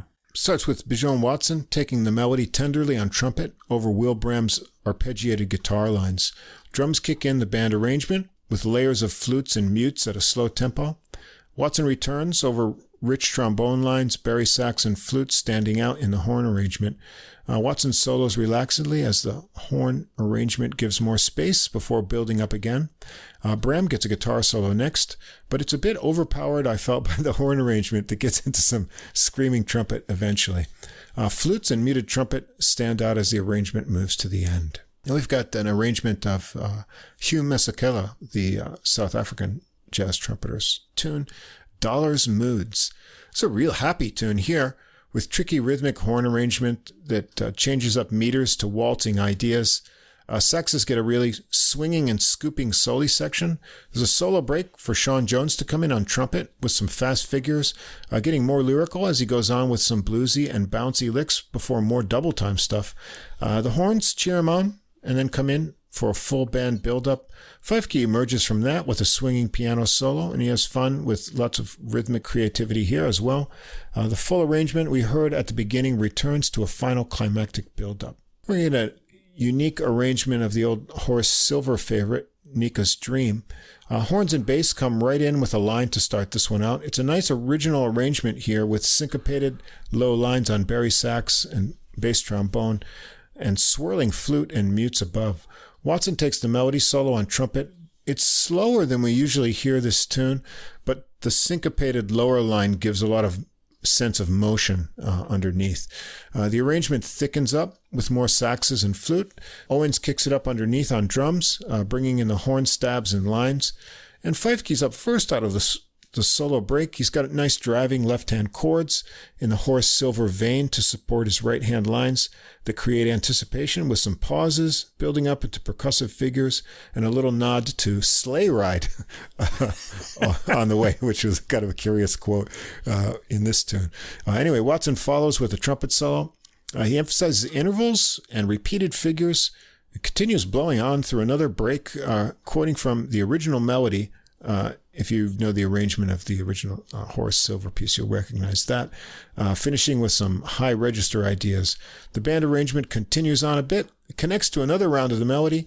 Uh, there's a little vamping section over the low syncopated line for Owens to do some drum work as the horns build back up, rising lines to an unresolved ending. And we're going to finish up with kind of a uh, trumpet showcase here, a Feifke original blues in a second one note syncopated bass and bass trombone kind of uh, feel, and busy drums make a setting for Sean Jones and uh, Watson to trade trumpet lines as the band builds around them, and the trumpets take the swinging melody lead. The band builds to a big break uh, for a trumpet solo. There's a lot of shaking going on here. Uh, yeah. Yeah, yeah, yeah, yeah, like that. I believe it's Sean Jones uh, here. Uh, he continues on with darting and fluid lines. There's another break into another trumpet solo. Uh, and then another trading back and forth. Actually, well, all the trumpets uh, get to join in on uh, exchanges, and they all all have different uh, ideas, and you can pick out the individuality of their tones. Uh, swinging sax sectional comes out of the trumpet solos on its own, joined by the whole band building it up. Uh, drum hits break it up into the trumpets, getting another go at the melody, and that builds up with big lines to the end. So another fine big band release from Feifke. We got a lot of varied material. Uh, as far as composition wise, originals, uh, interesting arrangements, Horace Silver, Joe Henderson. We've got Elling's guest vocals on two numbers. Uh, there's lots of trumpet going on here with both uh, Bijon Watson and Sean Jones. Exciting solos all around, great arrangements, and lots of hard swinging. Yeah, I've got to hand it to you. Uh, Stephen Feifke uh, was a great discovery, and I would mm. never would have uh, found him without you. So, oh, thanks yeah. for that, Russ. It's been good for me too. Yeah, and I just like how he just man, there's he's always got something new coming out. Uh, he's a very busy yeah. guy. He and, he's uh, also got this really distinctive piano sound, and I think he'd be a great solo pianist as well. I mean, he's he's um, setting himself up to be like a big band, you know, conductor yeah. and things like that, but or director. But he, I'd love to hear him solo. Actually, uh, he was great on the uh, Piano Trio album. He's got a distinctive sound. It's very big and it's really kind of jumpy, sort of like he's got this real kind of rhythmic kind of spring yeah. to his playing. I really like hearing it. Yeah. So uh, there's that. I'm I'm following all of his releases now too. Um, this was a hard swinging album, like you don't hear too often. I really yeah. liked that. Uh, Kurt Elling is great on it. By the way, I didn't mention this either, and I, I've got algorithm. And a minute and 37 seconds into that, there's an like a final chord. Like it sounds like it's over. Hmm. a minute in, like, what's going on? And it ends, and the swinging rhythm and solo just keeps going. I thought that was a really nice touch. Yeah. It's like something like Haydn used to do in, um, you know, classical music. Yeah. But I really enjoyed that sort of effect, that little surprise. Fantastic arranging, witty, surprising key changes. Uh, it's a highly energetic album and really just an uplifting joy all the way through. And it's also intellectually satisfying because of all the key yeah. changes. So it's really yeah. my kind of album. Oh yeah, I'll be I'll be buying this one. This record, this is one of those records that when you hear it, it makes you wonder why people don't like jazz. How could yeah, you not really. like something like this, man? What's going on? Yeah, I think this kind of uh, release really makes you realize that uh, big band is really cool and exciting. Yeah. And uh, yeah. I hope there really is a kind of big band renaissance going on. And I hope Feifke keeps both things going. I, w- I want to hear yeah. more of these, but I also hope he keeps up the trio work too and does some more interesting things with that. I, would love to hear a solo piano album by him. I bet it'd be yeah. really interesting. Come on, Stephen, let's hear it. Just a solo. Get to work. Yeah. All right, we're going to wrap up the uh, big band uh, bonanza part here with maybe the most uh, curious one, but it's a lot of fun too. And uh, yeah. check out the name of this uh, band. It's got to be the biggest big band name, right? Yeah. Joe McCarthy's New York Afro Bop Alliance Big Band. I, I, if someone asked me who I was going to see tonight, it was them. I just wouldn't remember. It's yeah, a long it's name. a big name. And uh, what we've got here is uh, the Pan American Nutcracker Suite. Yeah, the night that's Tchaikovsky's Nutcracker. Right. This would have been good with last week when we did. Um, the, what do we do? We did uh, Mozart and uh, Latin. Yeah, Now we yeah. have uh, Mozart and Mambo. Tchaikovsky Latin from the jazz side. Yeah. and this is on uh, DL Media Music. Uh, so, Joe McCarthy is a 20 year veteran of the United States Naval Academy Band. He's also uh, active in music education. He's had adjunct appointments at uh, college level since 1992, where he uh, graduated from University of North Texas with a master's in percussion performance. As winner of Latin Jazz Album of the Year at the ninth annual Latin Grammy Awards in 2008 for the recording Afro Bop Alliance, uh, featuring Dave Samuels in uh, 2019. There's also the album Upwards. I think that was their second, so I think this is their third recording. We usually think of uh, this uh, Nutcracker Suite as a holiday season recording, Yeah. so we're a little bit early here. We probably should have waited for this one until Christmas. It would have been a good uh, Yeah. addition to that. They but had like know. a couple teaser tracks from this uh, coming out earlier in the summer, but the full thing came out uh, available last month, uh, September 9th. And so Joe McCarthy's the drummer and leader, and we've got an 18 piece uh, band here. And of course, this is not the first big band arrangement of this work because the Duke Ellington and Billy Strayhorn version of this came back out way back in 1960. But this here is something new, combining it with uh, not only Latin rhythms, but some uh, Chinese drumming and a couple other uh, interesting things here to make it Yeah. unique. So it's really a fun, interesting recording we've got going on here. So let's tell you about uh, who's in the big band. As I said, McCarthy on drums. We've got our good old friend Boris Kozlov on bass. Oh man, yeah. he's everywhere. Yeah, the Russian Ron Carter, as we call him on the program. Yeah. Louis Perdomo on piano, who we've heard recently with uh, Miguel Zenón and Tom Harrell in recent episodes. Samuel Torres, percussion. Vinny Valentino on guitar. Saxes, uh, lead alto Andrew Gould, also on alto Alejandro Aviles. Tenor Ben Kono, also on tenor Luis Hernandez. Barry sax Frank Basile. On trumpets, lead trumpet is Nick Marcione. Then we've got uh, John Chudoba, Brandon Lee, and Alex Norris, we've heard a few times on the podcast before, and we'll hear him soloing tonight. Trombones, lead trombone Mark Patterson, Ryan uh, who we've heard not too long ago, John Yao, and bass trombone James Borowski. So uh, everyone knows uh, these, and so you'll be uh, entertained to hear them uh, in new ways. So we're going to start with the overture, but this starts out with an Afro-Cuban groove in the bass, piano, It really was odd hearing it this way. yeah. Uh, saxes and bones work counterlines and then trumpets stack on top. Uh, it gets into a lively Cuban feel uh, with a fun arrangement of band sections.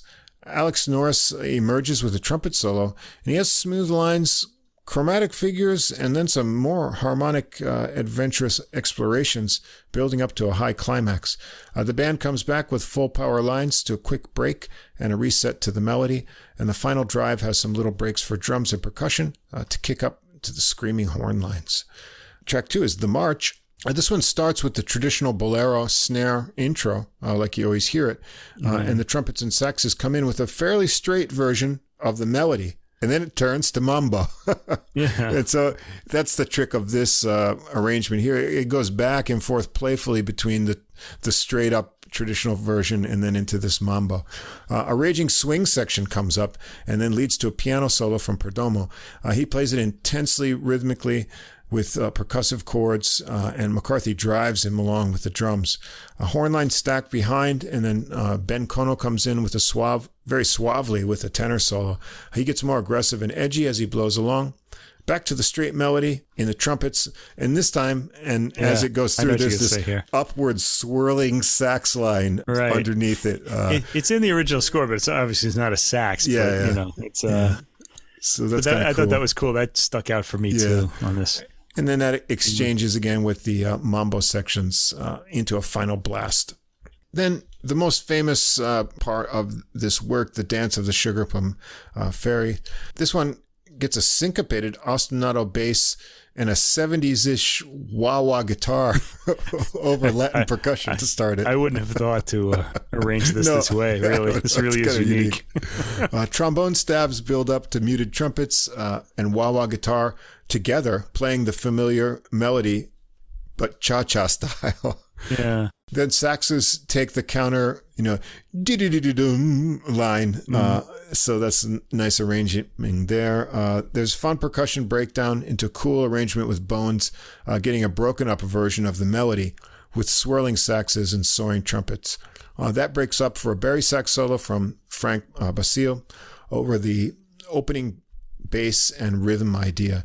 Next is uh, Ryan Keberle on trombone. Uh, we heard from him back in episode 56. Uh, here he plays his rising uh, figures, powerful blasts. Uh, finally, we get some frantic alto from Alejandro Aviles. Uh, Perdomo gets some intense solo time too over washy guitar chords and Latin percussion. Drums as well as the horns layer uh, back into a cha cha reset to the end with some final percussion and guitar wah at the very mm. end. Then we've got the fourth movement uh, trepak.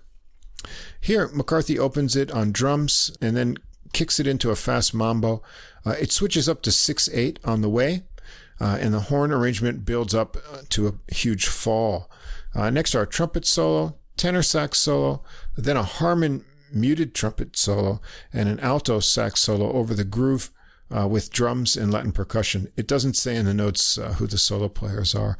The horns start to stack in behind the alto.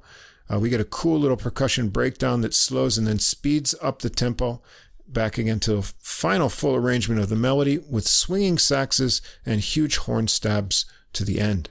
Then we've got the Arabian dance. This gets a conga intro with drums and bass added, soft brass and woodwinds enter giving a kind of Gil Evans sketches of Spain environment feel to it. Uh, Perdomo adds ringing piano figures between the lines. It's lush with flutes and harmon mutes, and Andrew Gould emerges with a soprano sax solo that has some fun modal and rhythmic play, and it charms the serpents right up to the end of the tune.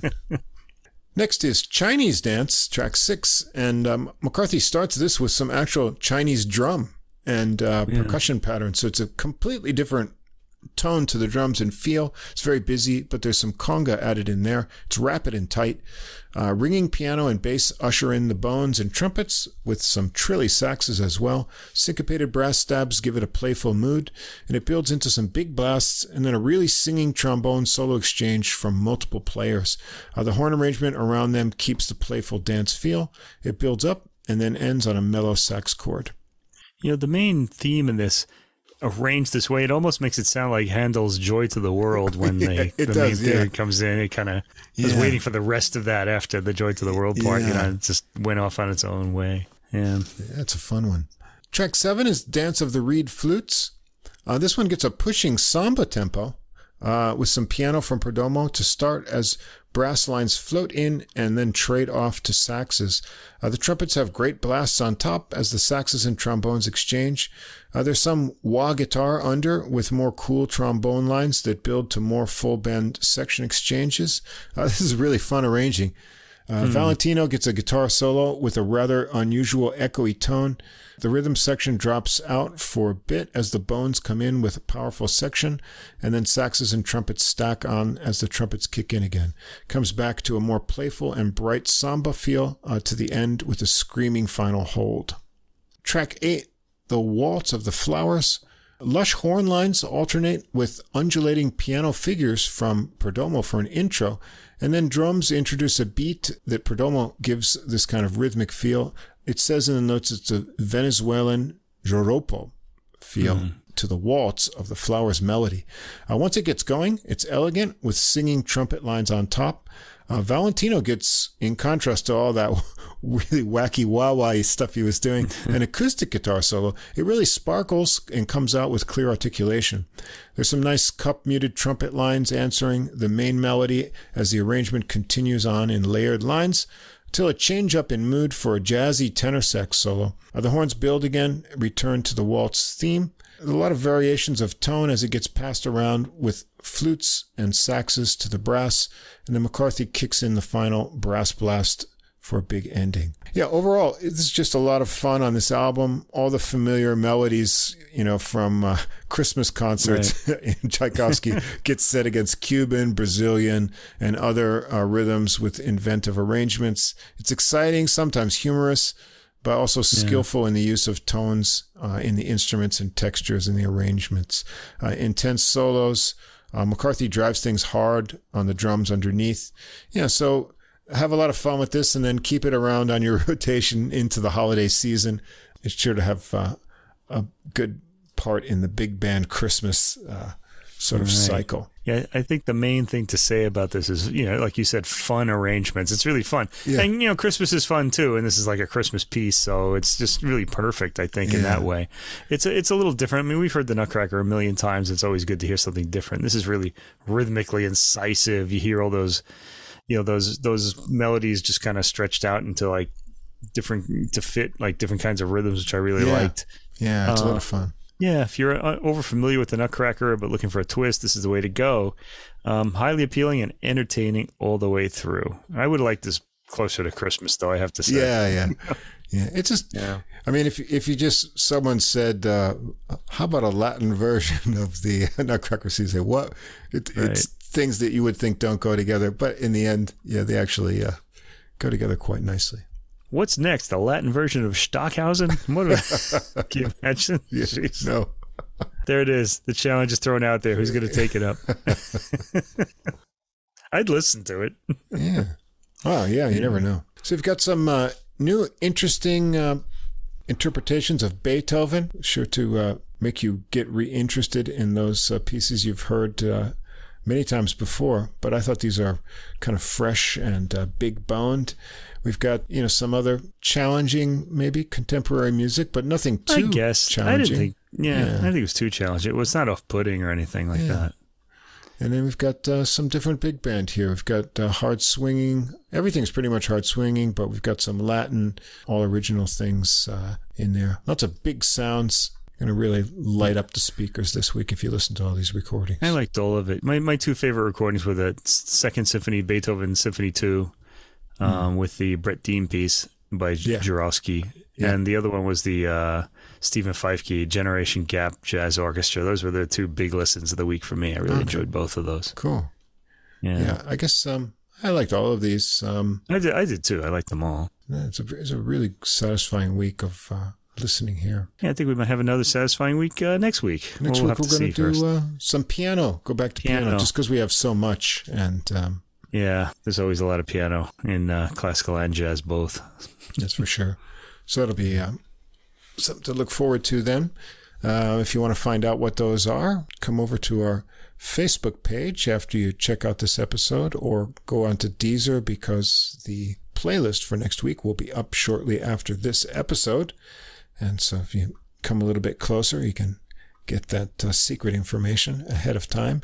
Or come over to Facebook anyway and uh, check out what goes on over there. Leave a comment, see whatever posts I find for new releases that might not make it into an episode but are worth checking out every day mm-hmm. there. And uh, also, thanks as always to Fast Signs of Staten Island for our glowing neon logo. Anything else you want to say before we uh, bid everyone adieu, Mike? Not really. So we got piano next week. I'm gonna, I'll throw a I'm going to throw a harpsichord in there too, just for a little oh. variety. But uh, looking forward to it. And it was a it was a fun week. I hope you guys are going to listen to these recordings and not just to us.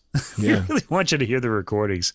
Yeah, you know. definitely check these out, especially right. that uh, Beethoven second. That uh, yeah, that was a good one. maybe one. my new favorite version of that. So yeah, it was pretty thrilling. I liked it too. All right, and there you go. There you go. Another satisfying episode, episode 83 of Adult Music, the podcast with music for the mature mind. We'll be back again next week with episode 84.